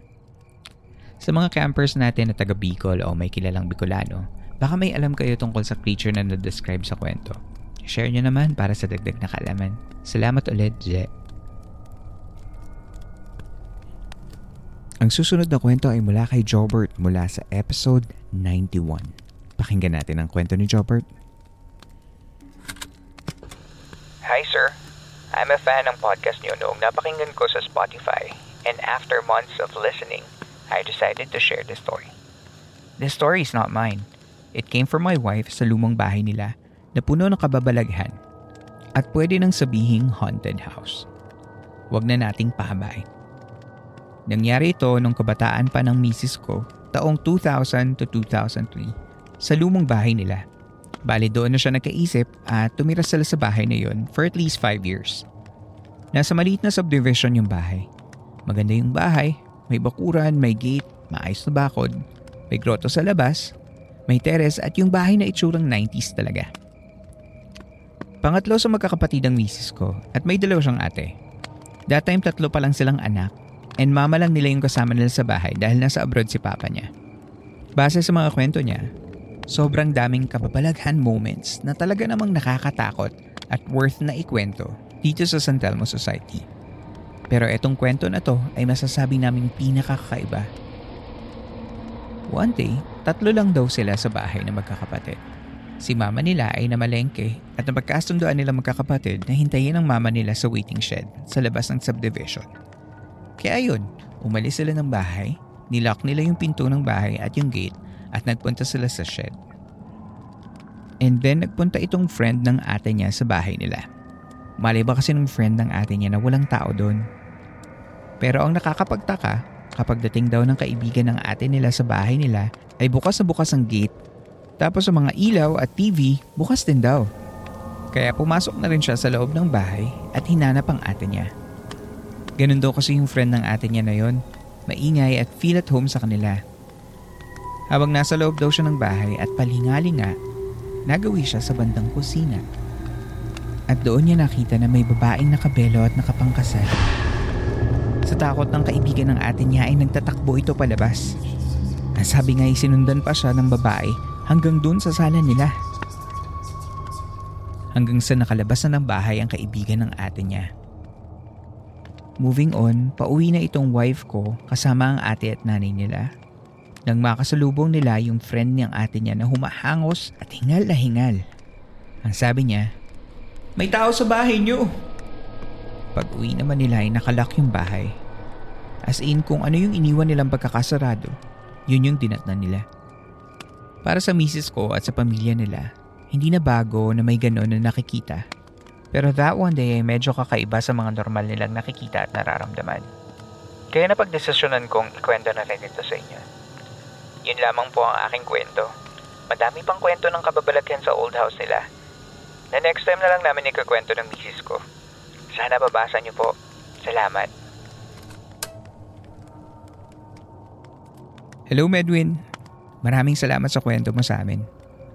Pinamagatan ni Medwin ang kanyang entry na time slip. Meaning naniniwala siya na ang babaeng nakita ng kaibigan ni Mrs. ay isang taga-ibang panahon. Now, ano nga ba ang definition ng time slip? Ang time slip ay pagka-disrupt ng time-space continuum meaning ito yung instances kung nagko-collide ang ating present time sa iba pang time periods. Sa ating podcast, dalawa pa lang ang may tuturing ko na time slip occurrences. Ang una ay ang kwento ni Gil Perez, ang teleporting soldier mula sa Old Intramuros patungo sa Mexico. Ang buong kwento noon ay nasa episode 3. At ang pangalawa naman ay ang accidental time slip na naranasan ng aking kaibigan na si Carlo when he saw himself face to face but the other Carlo was from the colonial period. Kaya sobrang natutuwa ako kasi may bago na naman tayong kwento ng time slip sa kwento ni Medwin. Bakit nga ba ito pwedeng may consider na time slip? Kasi reactive yung babaeng nakapangkasal na nakita ng friend ni Mrs. Sinundan pa daw kasi siya nung babaeng nakapangkasal Although minimal ang interaction nila, gawa ng natakot na nga yung friend ni Mrs. Pwede din naman na isang hindi matahimik na kaluluwa yon na nakita lang nung babaeng friend nila dahil bukas ang supernatural senses nito. Kasi hindi naman nagbago yung itsura ng bahay nung nakita niya yon. Yung babaeng nakabelo lang yung pinaka out of place at that particular time. Sabi pa nga niya, bukas pa nga daw yung mga TV at yung mga ilaw. Kaya same setup pa rin ng bahay. Alam niyo bang napapabalitang may isang street sa London ang sinasabing hotspot daw ng time slip? Try niyong i-search yung Bold Street in London. Kasabay ng time slip sa keyword at makikita niyo mga kwento ng time slips doon. Time-space continuum ang paborito kong mga kwento. Kaya kung may alam pa kayong kwentong ganito, i-share mo na yan. Balikan natin ang episode 94 kung saan nagkwento sa atin si Mark. Pakinggan natin ang kanyang kwento. Isang mapagpalang araw po sa inyo, Campmaster Earl, at sa lahat po ng kapwa ko campers. Tawagin niyo na lang po ako sa pangalang Mark. Nais kong ibahagi sa inyo ang kwento ng aking lola. Si Lola Ganda.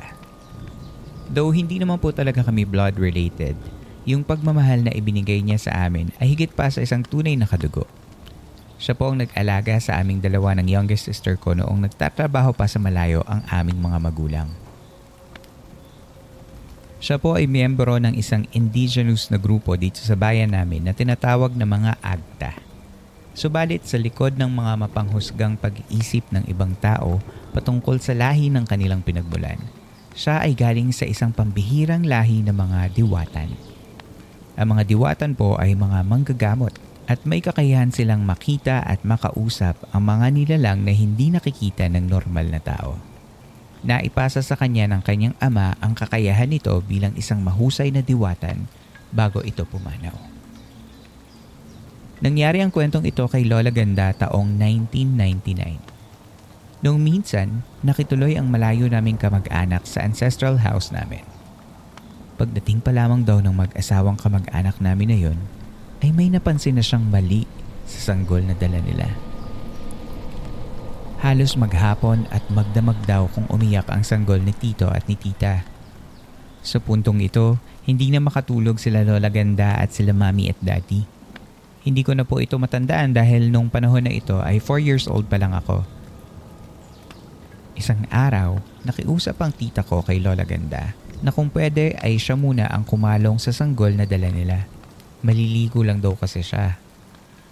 Noong kinarga ni Lola Ganda ang bata, ay nanghilakpot daw siya. Dahil ang mga mata ng bata ay sadyang napakalaki at nakatitig ito sa kanya.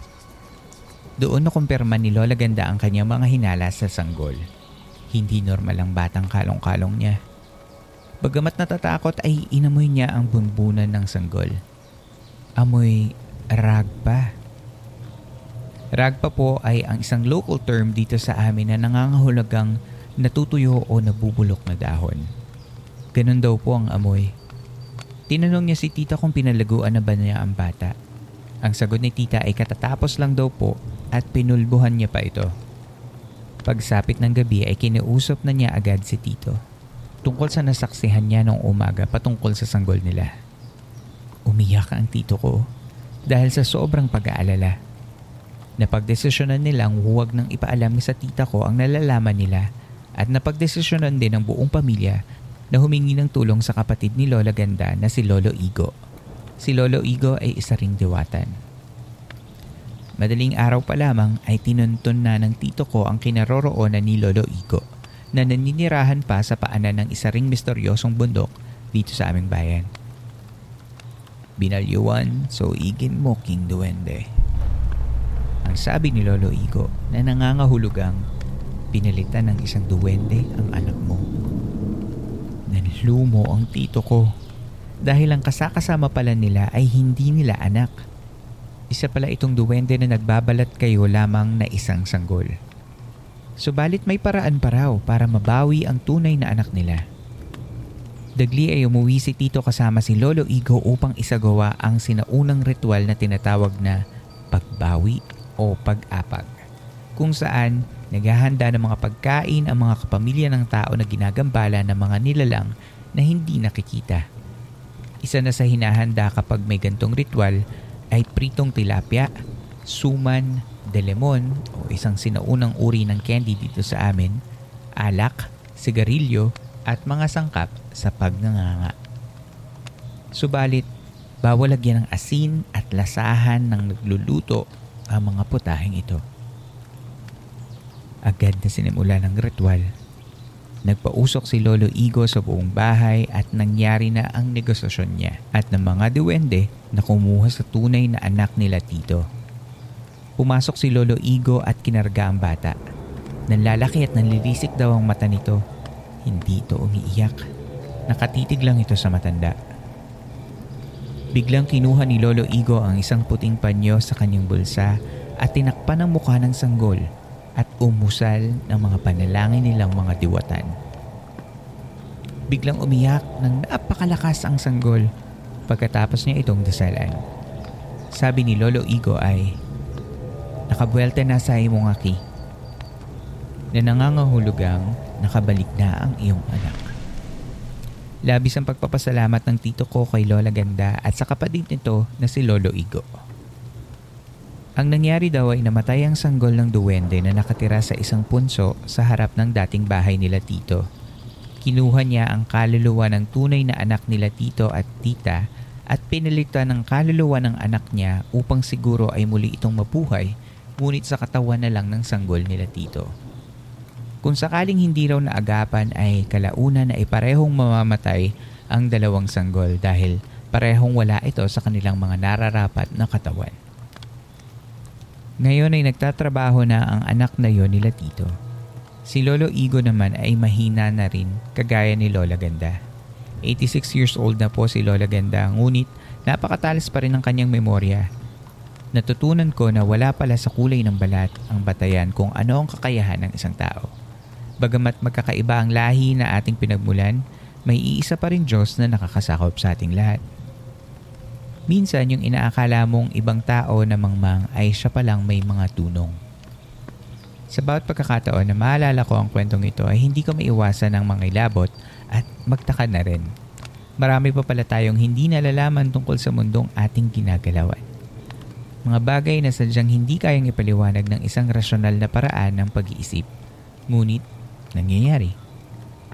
Pinagmamalaki ko po na si Lola Ganda ang nagpalaki sa amin. Maraming salamat po Sir Earl at sana po ay maibahagi niyo ito sa inyong podcast. Lubos na gumagalang, Mark. P.S. Fan din po ng podcast niyo si Lola Ganda.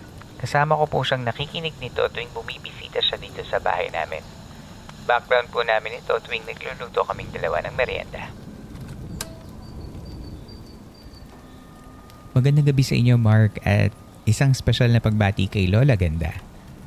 Lubos po akong nagagalak na napili nyo ang ating programa para ibahagi ang inyong kwento. Kinikilabutan po ako nung una kong nabasa ito. Siguro dahil bibihira lang naman ang ganitong kwento. Bago sa pandinig ko mga diwatan at sa pagkakakwento mo ay parang naire-relate ko sila sa mga katalonan at mga babaylan. Ang pinakakilabot moment sa akin ay yung inamoy ni Lola Ganda yung baby nila tito at tita. Nakakakaba kasi naiisip ko na mananakmal yung baby. Chanak yarn. Nasobrahan kasi ako sa kapapanood ng mga chanak eh. Hindi, seryoso na. Natakot kasi ako sa kwento niyo ni Lola Ganda eh.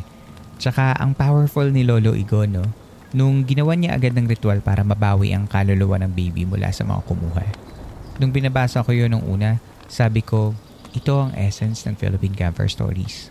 Ang makapagbukas ng lugar para maikwento ang mga kwentong ganito. Yung alam mong nakakakaba at nakakatakot pero alam mong Pilipinong Pilipino. Salamat sa iyo Mark at sa inyo Ded, Lola Ganda. At ang panghuli nating kwento ngayong gabi ay mula kay Maki mula sa episode 67. Balikan natin ang kanyang kwento.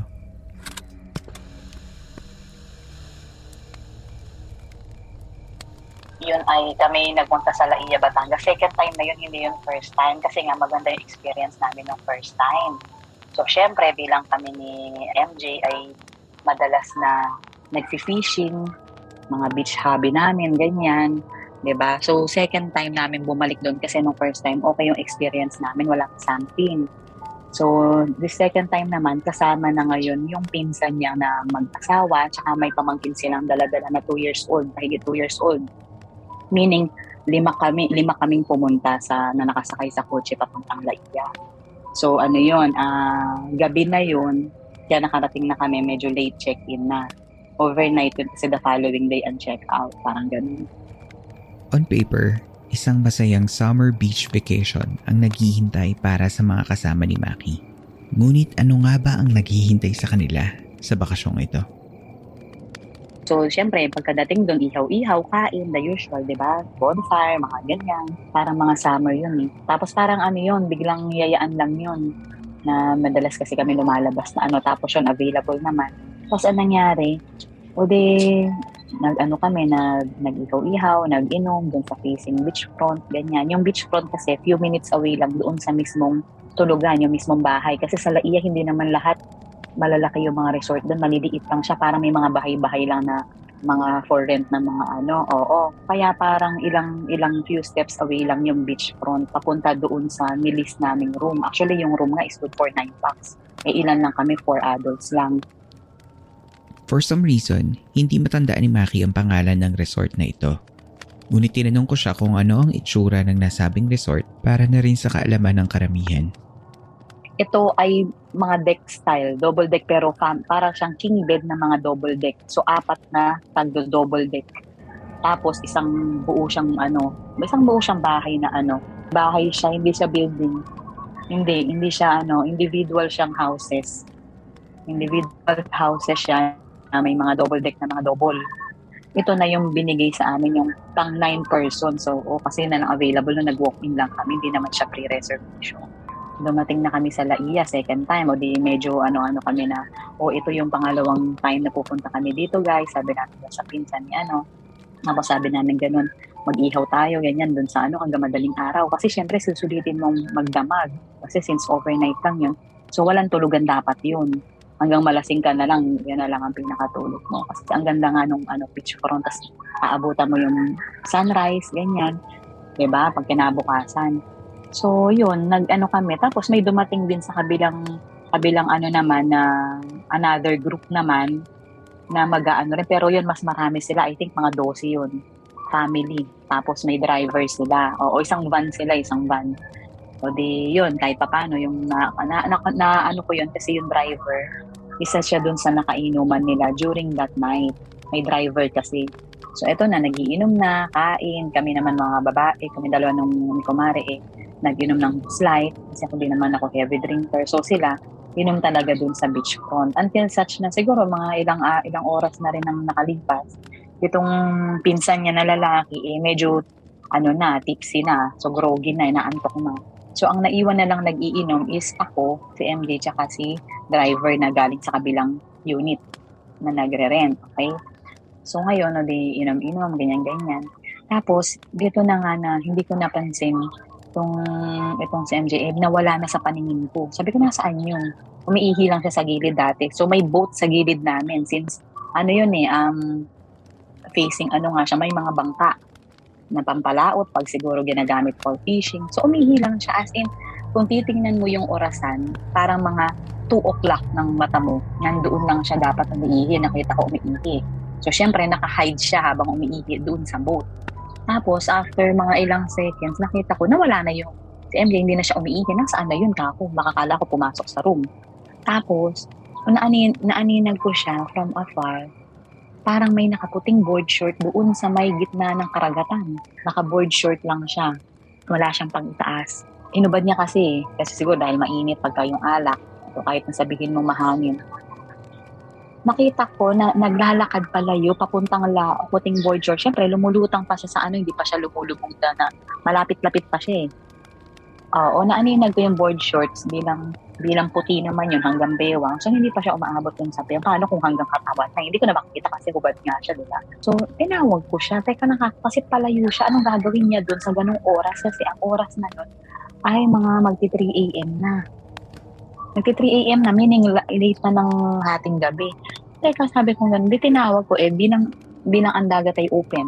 Open, ano kasi ang dagat, di ba, kahit na sumigaw ka sa lawak ng dagat, hindi ka maririnig. Kahit nakulubin mo yung boses mo, hindi ka maririnig. Pero kung ginawa ko yung best ko na ma- maiparating ko yung boses ko sa kanya, wala talaga, hindi siya talaga lumilingon. By this time, nasa pampang si Maki kasama ang nakilala nilang driver. At kahit puno na ng takot at gaba, sigaw ng sigaw si Maki para lang marinig ng tila nawawala sa sarili na si MJ. So ngayon, naglakad ako papunta doon sa dagat. Nag, umakbang ako. Sabi ko, sabi ko, tatay, sabi ko, bumalik ka dito. Sabi ko, ano, anong ginagawa mo dyan? Sabi ko, sa kanya. Hindi siya lumilingon. So, ang ginawa ko, sabi ko, pupuntahan kita dyan. Sabi ko, pupuntahan kita dyan. Huwag kang dumiretso dyan. Sabi ko, gano'n kasi nga, palalim na. So, ang sigaw kong yun ay medyo malakas, makaipit, makaano yung boses ko talagang lahat ng kapangyarihan ko na ano, nila, nilalabas ko. Tapos hindi siya luminingon. Tapos, nung humakbang ako sa tubig, mga siguro dalawang hakbang o tatlo, kasi hindi ko naman, na, hindi ako marunong lumangoy, hindi ko naman siya kakayaning iligtas. Ang akin lang, mapabalik ko siya pabalik. Kasi palubog na siya eh, palubog siya ng palubog. Damoy na naglalakad siya palayo, na imagine mo, lumu, siyempre lumalalim yun. Paano kung may maapakan siyang kung may maapakan siyang bigla siyang lumubog, di ba? Ang ang ang sun hindi pantay-pantay. Paano kung lumubog na hindi ko makita? So sabi iniisip ko, tapos buti ang ano, ang dagat kalma. Kasi syempre ako taga Mindoro, ako alam ko kung kung maalon o hindi, kalma yung tubig. So pero, pero ako naman, pagka sa ganong ano pala, kala mo kaya mo lumangoy pero hindi mo kaya. Hindi ko naman talaga kaya langoyin. Hindi naman ako talaga lumalangoy. Pero sabi ko, andyan na ako, sabi ko, pupuntahan kita dyan ako. Then, next step ako dun sa dagat mga dalawa o tatlong hakbang, lumingon siya. O di parang nagkaroon ako ng pag-asa, babalik na siya. Nung paglingon niya, ako naman ang pasalubong din. So lumalalim, umaabot na sa tuhod ko yung tubig, umaano na. Hindi naman ako umabot sa may short na natipong mababasa na yung suot ko short. Hindi pa naman. Nakabalik siya. In short, bumalik siya. So pagkabalik niya, nag-abot yung kamay namin, nagyakap kami. Niyakap niya ako, sabi niya, sabi ko, anong ginagawa mo doon? Gananon ko siya. Kasi nawakan ko yung dalawang pisngi niya sa mukha. Kumbaga, sinampal ko kasi nakainom eh. Hindi yung parang inipit ko yung dalawang daliri ko sa face niya na parang pinumpyang ko. Parang, anong ginagawa mo doon? Sabi ko gano'n. Tapos alam mo yung para siyang, ano, para siyang nalito o para bang tuliro yung, ano niya, yung utak niya. Tapos hanggang inano, inipit ko yung mukha niya, hinarap ko lang sa akin. Tapos sabi ko, ano bang ginagawa mo doon? Kako sabi niya, may tumatawag sa akin. Ang sabi niya, ang sabing gano'n sa akin ng babae, sige, kaya mo yan, sige, lakad pa, lakad pa, sabi niya gano'n. So ako, hindi ko iniisip na nasa gitna na ako ng dagat, nang papunta na ako doon, sabi niya. Tapos sabi ko, ginano ko yung mukha niya, walang ibang tatawag sa doon kasi kami nandito lang. Sabi ko, tandaan mo, tayo lang, apat, at saka si Alden yung bata, ang pumunta dito. Kami lang ang kasama mo, wala iba sa tatawag. Naintindihan mo ba? Ganun ako. Para, ipa, para bang parang pinahihimas-masan ko siya. Tinanong ko si Maki kung ano ang pakiramdam niya nung mga oras na iyon. Kung ano ba ang pakiramdam ng isang taong sa harapan mo mismo ay kinukuha ang iyong mahal sa buhay at wala kang magawa. Oo, so syempre ako, kinilabutan na ako kasi sinong tatawag dun? So baka nga naman hindi ako naniniwala talaga sa mga gano'n na mga may something sa dagat kasi ang point doon, anong gagawin niya doon? Hindi naman niya dala ang fishing rod niya at hello, magti 3 a.m. para magaganon siya sa dagat. So walang rason para ano. So kinilabutan ako, baka may kung anong impactong tumatawag sa kanya doon. Kaya parang pinarealize ko sa kanya, inawakan ko yung dalawang mukha niya, sabi ko, walang ibang tatawag sa'yo. Tingnan mo ko, ako lang at tayo lang ng pinsan mo ang nandito. Walang iba at hindi ka dapat pumupunta sa gitna ng dagat. Hindi ka kang pumasok na tayo, tigil nyo na yung pag-iinom na yata kung ganon. Tapos, oo, oo, oo, sabi naman niya, sabi naman niya, oo, oo, oo, sige, sige. Sabi niya, parang para siyang tibang, para siyang natuliro na lutang. Sabi ko gano'n, o kuya, sabi ko dun sa driver, ikaw na lang magtuloy niyan. Kakainin mo na yan, bukas na po kami babalik, pahinga na rin kasi late na rin kasi madaling araw na.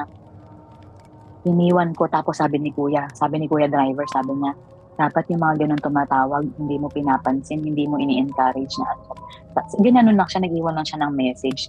Tapos sabi, sabi ko gano'n sa kuya, nung, nung sasagipin ko kasi siya dapat na pupuntahan, kuya, pakitawag naman, tulungan mo ko. So si kuya ay parang dead ma lang, nakaupo lang na ako na lang ang tumawag. Yun pala yung hindi ko na ano kanina. So parang naisip ko, bala ka na dyan kuya, mag-inom ka, ikaw na magdikit niyan. Sabi kong gano'n. So pumasok na kami ngayon sa bahay hindi siya, wala siyang tinulong. Parang, ang sabi lang niya, pag may mga ganito matawag niyo i-encourage kasi dito sa ganitong ano, maraming mga ganito, ganito, ganito. So, hindi ko na inintindi si kuya.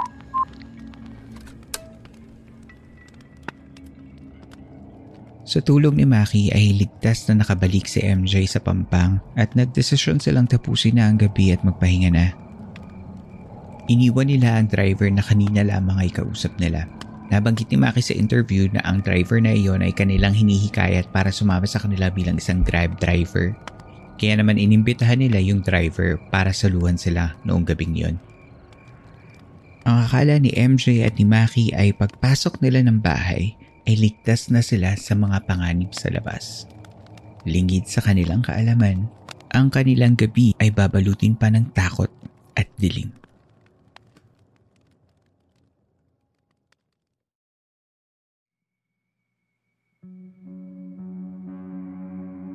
Tigil muna sa kwentuhan. Magbabalik ang Philippine Camper Stories matapos lamang ang ilang saglit.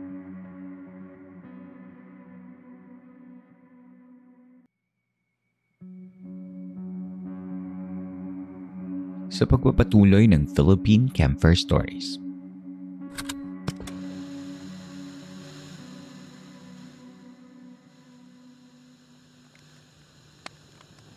So ito, going back, o di, naglakad na kami pabalik ng kwarto. Pati pagbalik namin ng kwarto, siguro kung bibilangin mo yung steps, uh, wala pa sa isang daang steps, mga 50 lang siguro. Kasi nalapit lang. Nalapit lang ng lalakaran. So ngayon, dun sa ano namin na yun, dun sa room na yun, kasi dun din kami naging, nag-room dati. Ibig sabihin, hindi naman kami lumipat ng room. So, ibig kung, kaya kumbaga returnee na kami dun sa pwesto din na yun. Kaya parang ako, ano na ako dito sa pwesto na to na kahit na maluwag, dalawa lang kami, kahit magtralala kami doon, okay lang. Kasi kumbaga second ano na namin to na bumalik, hindi ako yung kinakabahan. Pero kinabahan ako nung sabi niya may tumatawag sa akin sa dagat, kaya inaya ko na siya pabalik kasi baka sumunod sa amin.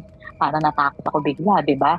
Parang gusto ko na lang ilak ang, ilak ang mga pinbuo. Parang nag-alala ako kasi baka baka mamaya yung sinasabi niya tumatawag kung ano yung kung anong balik no yun. Hindi ko yun ang unang pumasok sa isip ko kasi alam ko pag mga ganun time na dati before, yung mga pang 3 a.m., doon lumalabas yung mga, di ba, yung doon malalakas sa mga spirits. Naalala ko yun eh, parang binanggit sa akin yung dati na kahit sa mga araw ng patay, mga ganyan. So para inisip ko tama-tama yung oras, mga nasa ganung time na rin. So bumalik na ako, ako na mismo natakot na. Pero ang ramdam ko noon napakalakas ko. Hindi ko naisip yung ano, ang, ang naisip ko ng isa ako talagang mutant. Parang ang lakas-lakas ko. Tapos, so ito na, kasi isipin mo, lalanguin ko yun, eh, hindi naman ako marunong maglangoy, pero bakit ko pupuntahan yung dagat na yun? Di neto na, nandito na kami sa bahay. Kaya sabi ng pinsan niya, di binuksan na namin. Sabi ng babaeng asawa ng pinsan niya, sabi niya, ano yung insan? Sabi niya gano'n. Kasi kinukuda ko pa siya, nagsasatata ko. Bakit ba kasi kung kami-kami ka nakikinig? Ba't hindi ba pwedeng uminom ka na lang, umupo ka na lang, doon tayo na magkakasama. Ba't ka pa umalis sa pwesto mo? Sabi kong gano'n. Tapos, so di habang nag-uusap kaming gano'n, nagising yung pinsan niya na, yung asawa ng pinsan niya, bakit yung pinsan, ano nangyari sa sabi mo? Itong insan mo ka ako, eh, sinara ko ng pinto, o tuloy ako ng kwento. Itong insan mukha ako may tumatawag daw sa kanya doon na hindi ko alam kung ano, bakit siya naglakad doon. Kaya teka, insan ka ako, paliguan ko muna. Samahan ko muna sa CR, paliguan. So pinaliguan ko, pinaupo ko sa bawal ng CR. Pinaliguan ko, ako na nag-shampoo kasi groggy na siya, dami niya na nainom. Yung ininom nila, yung may tinatawag na may tenga. Yung, hindi ko alam kung emperador o fundador ang tawag doon. Basta may tenga. May tenga yung iniinom malakas yun pagka ganun. Malakas ang tama nun pag naririnig ko yung ganun na ano, ma, ma, may tama yun. So, pwede, para mahimasmasan siya, tinulong ko na siya sa CR, ako na nag-shampoo sa kanya, nagsabo ng katawan para mabanlawan na siya. O di, habang um, binabanlawan ko siya, o di yun, nagpalit na, tuloy ako ng kwento. Dapat ka ako hindi ka ano, ganito, ganyan. Anyway, ako magpahinga ka na, magdano na tayo ka. Ako rin magbabanlaw na rin after, sabi ko, ikaw na muna mauna, sabi kong ganun, bandawan na kita. O di, tapos na, lumabas na kami. Tapos, nung habang nagpapalit na siya, di nagpalit na. Biglang, biglang itong bubong namin, bubong, biglang may mga paa akong parang na, narinig na humahakbang sa bubong namin. Humahakbang as in, imaginein mo yung, imaginein mo yung tiger o aso, di ba may apat na paa yun? May dalawang kamay, apat, dalawang paa. So imagine mo pag naglakad yun, yung dunog, yung bag, bag, bag, kada lakad. Ang bigat ng lakad para siya talagang ano. So parang ang inisip ko, ano yung nangyayaring yun na naglalakad sa ibabaw ng ano ko, bubong. So di sinun, sinundan ko, sinundan ko yung ano. Kinuha ko ngayon yung fishing rod. Yung fishing rod niya. Ngayon, sinun, inano ko siya, yung parang, alam mo yung kung damoy na saan humahakbang yung ano, sinusundan ko yung hakbang. Sinusundot, imagine mo, sinusundot ko yung ibabaw ng bubong, ng fishing rod, yung sa kisame. So ngayon, o di sinusundot ko siyang, sinusundot ko siyang ganon. Sabi ko, habang naglalakad yung ano, sabi ni Insa, nagising na rin yung isang lalaki kasi ang lakas eh. Ah, talagang sumunod ka pa dito ha, sabi kong ganon. So ang lakas ko, parang ako sabi ko, para ako mutan. Uh, ang inano ko, kumuha ng iodize yung isa kasi wala naman kaming rock salt. So iodize, sabuyan daw ng asin, kung ano man. So dun muna ako sa humahakbang sa bubong o di pumasok ako yung humahakbang sa bubong. Sabi-abi kong ganon sumunod ka pa talaga dito ha. Sabi ko, sinusundot ko siya. Sabi ko, apat ka. Sabi ko, lima kaming pumunta dito. Sabi ko, ganun. Lima kaming babalik ng Manila. Wala kang magagalaw sa amin. Sabi ko, ganun sa kanya. Sabi ko, ganun dun sa nag-ano nga. Ngayon, edi nung pagkapunta namin dun sa sa side na may kukuha ng asin, kumuha rin si MJ ng asin. Oo, nagising na yung diwa niya. So, ang nangyari, sina- kumuha siya ng iodize, inano niya sa mga bintana kasi yung bintana, jealousy lang, bukas, tapos may curtain lang na as silhouette. Para lang siya manipis, manipis na kurtina. Para kung makikita mo yung mga beach, ganun talagang style. Nilagyan lang siya ng manipis na ano, tapos sinabuyan niya yung mga bintana ng iodize salt. At ah, tapos sabi niya, tapos habang ako nakikisagupa doon sa humahakbang sa bubong kasi ayaw niyang tumigil talaga ang bilis, umiikot siya na umiikot, bag, bag, bag, bag. Sabi ko, sinusundot ko, ah, talaga sumab kumuha, sumunod ka pa dito, ah. Sabi ko, alis, alis, alis. Sabi ko siya. Talagang, umalis ka dito. O, oo, tinataboy ko habang si MJ nagtataboy ng asin sa mga bintana. So, nung time na ako na magtataboy, syempre medyo, kasi tumigil na yung ano, ako din magsasaboy, tutulong ako magsaboy. So ngayon, nung papunta na sa bintana, bintana papuntang CR yun na, may bintana papunta sa sala, may bintana papunta sa pinto. So, nung time na magtatap, magsasaboy na siya ng sa pintuan, binuksan niya yung pintuan, magulat ka, yung, yung nanay ng may-ari ng resort na yun, andun sa tapat ng pintuan, nagwawalis. At ang oras ay mag-aalas 4 na, tapos kulay orange na yung langit, yung kalangitan para magbubukang liwayway na. Pero itinignan ko talagang oras after ng mga 4.15. Bakit ganun ang kulay ng ano, parang orange siya. Tapos bakit andun si Manang na nagbawawali sa harapan? Yes, ta- too, too early para maging orange ang langit. As in promise. Parang muntik na namin siya masabuyan ng asin. Kasi asin nandun siya sa tapat ng pinto. Parang kung ang pinto, pagbukas mo, hindi mismong pinto alauna. Meaning alauna, medyo medyo pa side ng konti. Andun siya, tapos hindi naman siya tumiting, nakayuko lang siya, nagwawalis. So, paano kung nasa buya namin ng asin si Manang? Kasi bakit siya nandun? Tamang tumigil naman yung naglalakad sa bubong. So, sabi ko, si Manang ba ay nagkatawang tao? Sabi ko ganun sa isip-isip ko. So, parang, oo. So, parang, imbis na mag-ano kami, matakot, o di sinara na na, ma- o tanongin siya, sinara na namin yung pintuan. Siguro gusto lang niya mag Hindi ko agad naisip o namin maisip na maaring siya yung nagkatawang tao. Pwedeng ganun eh, yung gumagaya ng muka. Pero naisip na namin yun sa latter part na hindi yung mismong oras na yun. Kasi pag sa oras na yun, wala ka palang may isip talaga kundi kung ano yung nangyayari dun sa mismong actual, yun yung re-respanan mo lang. Kasi ako hindi ako nanonood ng mga horror, di ba? Kilala mo ko, hindi ako nanonood ng mga nakakatakot kasi ayoko, kasi matatakotin ako. Pero on that particular moment na nangyari yun, bakit parang ang lakas ko, para akong, para akong mutant, para akong ano talaga superhero na kinakaya kong lahat, parang hindi ako mag o yung adrenaline ko ng gano'n, parang ang lakas-lakas ko. So ngayon parang pagkatapos ng tinignan namin oras, bakit ganun 4.15 parang ang liwanag na nung ano, nung, nung labas. Pero hindi ko na ulit tinry na buksan kung nung, nung, nung sinara namin yung pinto, hindi ko na kinontinue. Mami, andun pa yun, no, para silipin. Ito na ba talaga ang kulay ng langit? Orange, mag-orange na. Di ba, ganun yung pagpa umaga na. Hindi ko na tinry kasi nga, bilang uh, parang umano na ako, nakafocus na ako dun sa story kasi nagkukwento na ako dun sa babae na pinsan niya, na bakit ganun. So, nawala na yung ano na ganun. So, hanggang pinag-usapan na namin kinabukasan, na kung anong saan magpi-fishing na. So, ibig sabihin, natapos yung ano namin ng gano'n ng pagkasara ng pinto, si Manang ay nagwawalis doon. So, yung asin, hindi na namin maihagi sa pinto kasi ando na nga siya. Natapos na lang sa mga bintana. Ganon. So, here comes umaga na. Pumalaot na sila, ano, sina MJ. Ito na nga yung purpose ng pagpunta namin ng fishing. So, nag-fishing na sila ng dalawa ni Cassie na lalaki. So, kami ni babae na iwan ni ni pinsang babae doon sa sa room tapos yung bata. Kaso doon sa doon sa kisa doon sa kisa minan naman may may parang kumukutkot na naman na hindi na lakad, para may kumukutkot na lang. Na hindi ko maintindihan. Ayoko namang maparanoid, no, ayoko nang isipin. Pero parang ina-inassume ko na lang na what if doon sa mga nasa karagatan. Kasi itong isa, hindi pa nadala. May nangyari na ng madaling araw, pumalaot pa para mag-fishing talaga sumama siya dun sa mga mag-fishing kasi yun ang talagang purpose ng pagpunta nito fishing. So, kung sumama siya dun sa mga nag-fishing, nag-rent sila ng boat, tapos yun, wala. So, paano mawala naman nangyari? Nag-ano naman sila, kasi siguro dahil katanghalian, tapat yung fishing o kaumagahan na, maliwanag na ba? Wala na nangyari. Pero dun sa room, parang yun nga, may kumukot-kot na lang. Ayoko na lang isipin kung ano kasi masyado na maliwanag para mag-isip pa ako kung meron pa something. Pero yun nangyari ng madaling araw. First time ko ma-encounter yung ganun talaga na parang yung mga yung mga bintana, parang kala ko sa pelikula lang yung umaano yung hangin, sumasabay siya dun sa may jealousy. Paano kung lalapit ako, wow, biglang gumanon. So, parang syempre, yung takot ko. Kasi matatakotin ako ng anong gano'n. Pero that night, ang lakas ko. Hindi ko maisip ang parang nasa isip ko pagtatanggol ko kung sino man na nasa bahay na to. Kasi ako lang yung hindi nakainom ng ganong kaano. Parang ako lang yung matino, may matinong pag-isip. Kaya ang lakas-lakas ko. Kaya yung, yung story ko na to parang kung ano yung pagkaka-interpret ko, pareho kami na na-experience MJ. Alam din niyang ikwento kasi isa lang talaga nangyari. Ganun lang talaga siya nangyari. Pero after nun, bumalik pa kami dun sa resort. Kasi mga four, four times kami nagpunta dun sa resort. May mga kasama na kami na susunod. Hindi na yung kami dalawa. Basta apat na beses kami nagpunta dun sa La Ia, Batangas na yun. O yung third balik namin, wala nang ganitong experience. Yung second lang. Diba parang inisip ko, baka sinasamantala nung ano pag mahina ka Parang ganun yung assumption ko na parang pag mahina yung ano mo, doon ka papasok ka ng mga mga spirit, mga masasamang ano. Kasi ako malakas, hindi ako nagapi eh. Oo. Pag mahina ka, doon ka papaano aano ka ng mga mga bad spirit siguro. Kasi mamamatay ka pala talaga. Or pagka, pagka talagang tinuloy mo yun, totoo pala yung pinakain ng karagatan. Ngayon ko lang naisip, pwede pala yun.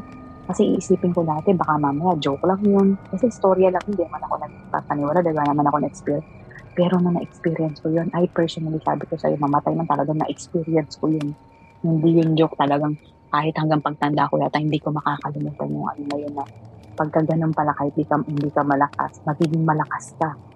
Tama nga yung sinabi nung ano ko na parang kahit buong ref, mabubuhat mo pag oras ng sunog. Hindi mo talaga alam ang mangyayari. Ako isipin mo sa takot ko, bakit ko sasagupain yung kung ano yung nasa bubong na yun. Gusto ko nga talagang ispadahin yung, ano yung, yung fishing rod Ganun yung naisip. Hindi ko talaga maisip na mahina ako o baka biglang sunggaban lang ako. Ang nasa isip ko, mapagtanggol ko ng mga tao dito sa room na to. At hindi mo kami magagalaw. Wala kang magagalaw sa amin. Pero at the back of my ano, after nun, bigla akong yung mga inahimasmasan, ba't ko ba nagawa yun? Eh, ang hina-hina ko lang, tumatakbo ako pag may aso. Eh. Alam mo yung mga ganun, parang hindi, hindi nga ako makakilos eh. Pero pag ganun pala, na totoo may nangyayaring ganun sa, sa mga mahal mo sa buhay. Talagang yung respond ng katawan mo iba. Magkakaroon ka ng kapangyarihan pala talaga na magapi yun. Totoo pala yun. Kahit sabihin mong kung ako lang yun, kung kunwari ngayon pinag-uusapan natin, kung ako lang yun, hindi na ako papadalabas. Doon na lang sa kwarto. Sila na lang ang mga lalaki ang paanuhin ko. Pero pag nandun ka sa actual na pangyayari, parang ako lang yung bida rito. Sabi ko sa isip ko, parang ako yung naging bida. Hawak-hawak ko yung fishing rod. Grabe. Nasira yung fishing rod. Kakasundot ko ng kisam. Ako talaga, para ako superwoman. Parang ang lakas-lakas ko kasi siguro yung faith ko kay God. Pero nga sa isip ko, kasama ko si, si God na ginagawa ko yung pagsagupa. Kasi ang faith ko, sabi kong ganun, um, wala, eh, pag ganun ka, hindi mo na kaya magdasal. Maniwala ka, gusto ko. mag, alam mo yung, yung parang yung sasabay sa'yo magdadasal. Iniisip ko kasi may mga mga napapanood ako ganun pag nag-pray ka, tapos biglang yung, yung ano, nagdadasal din pala yung, yung, yung multo. so parang sa akin, hindi ko na naisip mag-pray. Pero yung sa katawan ko, alam kong kasama ko si God kasi ang lakas ko. Ang lakas kong sumagupa. Parang gusto ko pa nga lumabas para makipag-ispantahan niya. Yung sabi ko hawak-hawak ko yung malaking Christian rod. So, tapos wala naman so far, uh, one load, wala naman na ulit. Basta yun yung parang ano sa akin na pag parang ang naano ko, pag mahina ka, pag mahina ka, doon ka madaling pasukan pala talaga.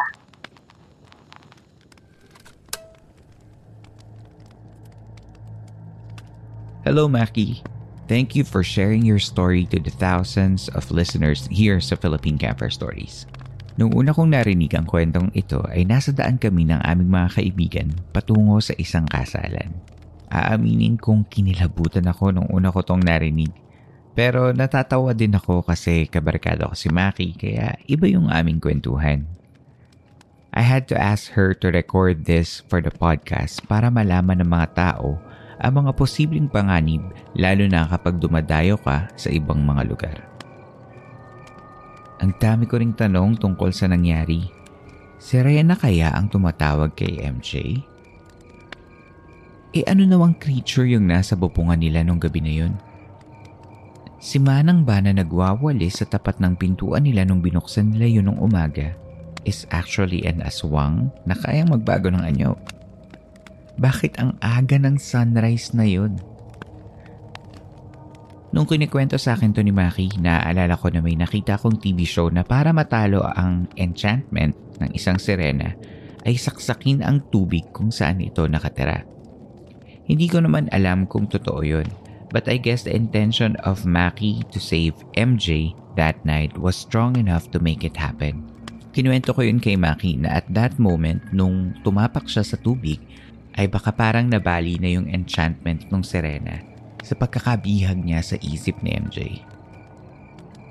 Ang mga siren or mga mermaids ay mga nilalang sa tubig na gumagamit ng kanilang tinig upang makapanlinlang ng mga kalalakihan na sumama sa dagat upang doon sila paslangin. Sa Pilipinas, ang sirena ay karaniwan ding kilala bilang aswang ng dagat. Ngunit sa kwentong to, Parang na double whammy sila Maki kasi inatake na sila ng sirena pati ng aswang sa bubungan pagkatapos. Or at least I think so. As a last resort, your adrenaline can also be your last strength. Nature gave that to us humans sa panahon ng kagipitan ay magkakaroon tayo ng tapang at lakas para lagpasan ang mga pagsubok. Kung kayo ay magbabakasyon sa ibang mga lugar, sana ay mag-ingat kayo lalo na kapag kumakagat ang dilim.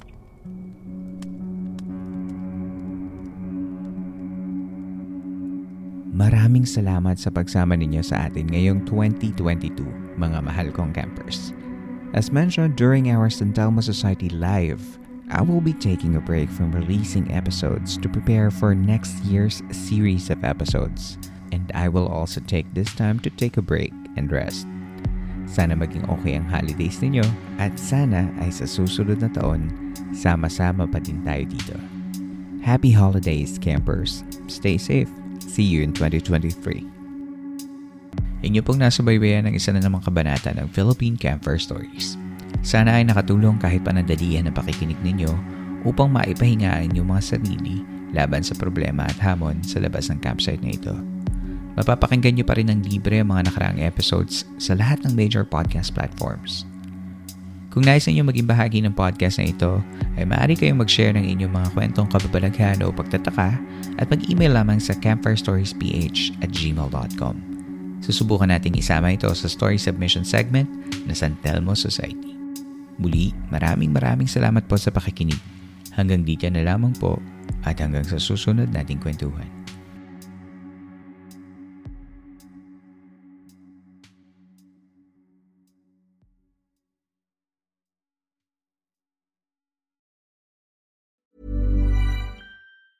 Tired of ads interrupting your gripping investigations? Good news. Ad-free listening is available on Amazon Music for all the music plus top podcasts included with your Prime membership.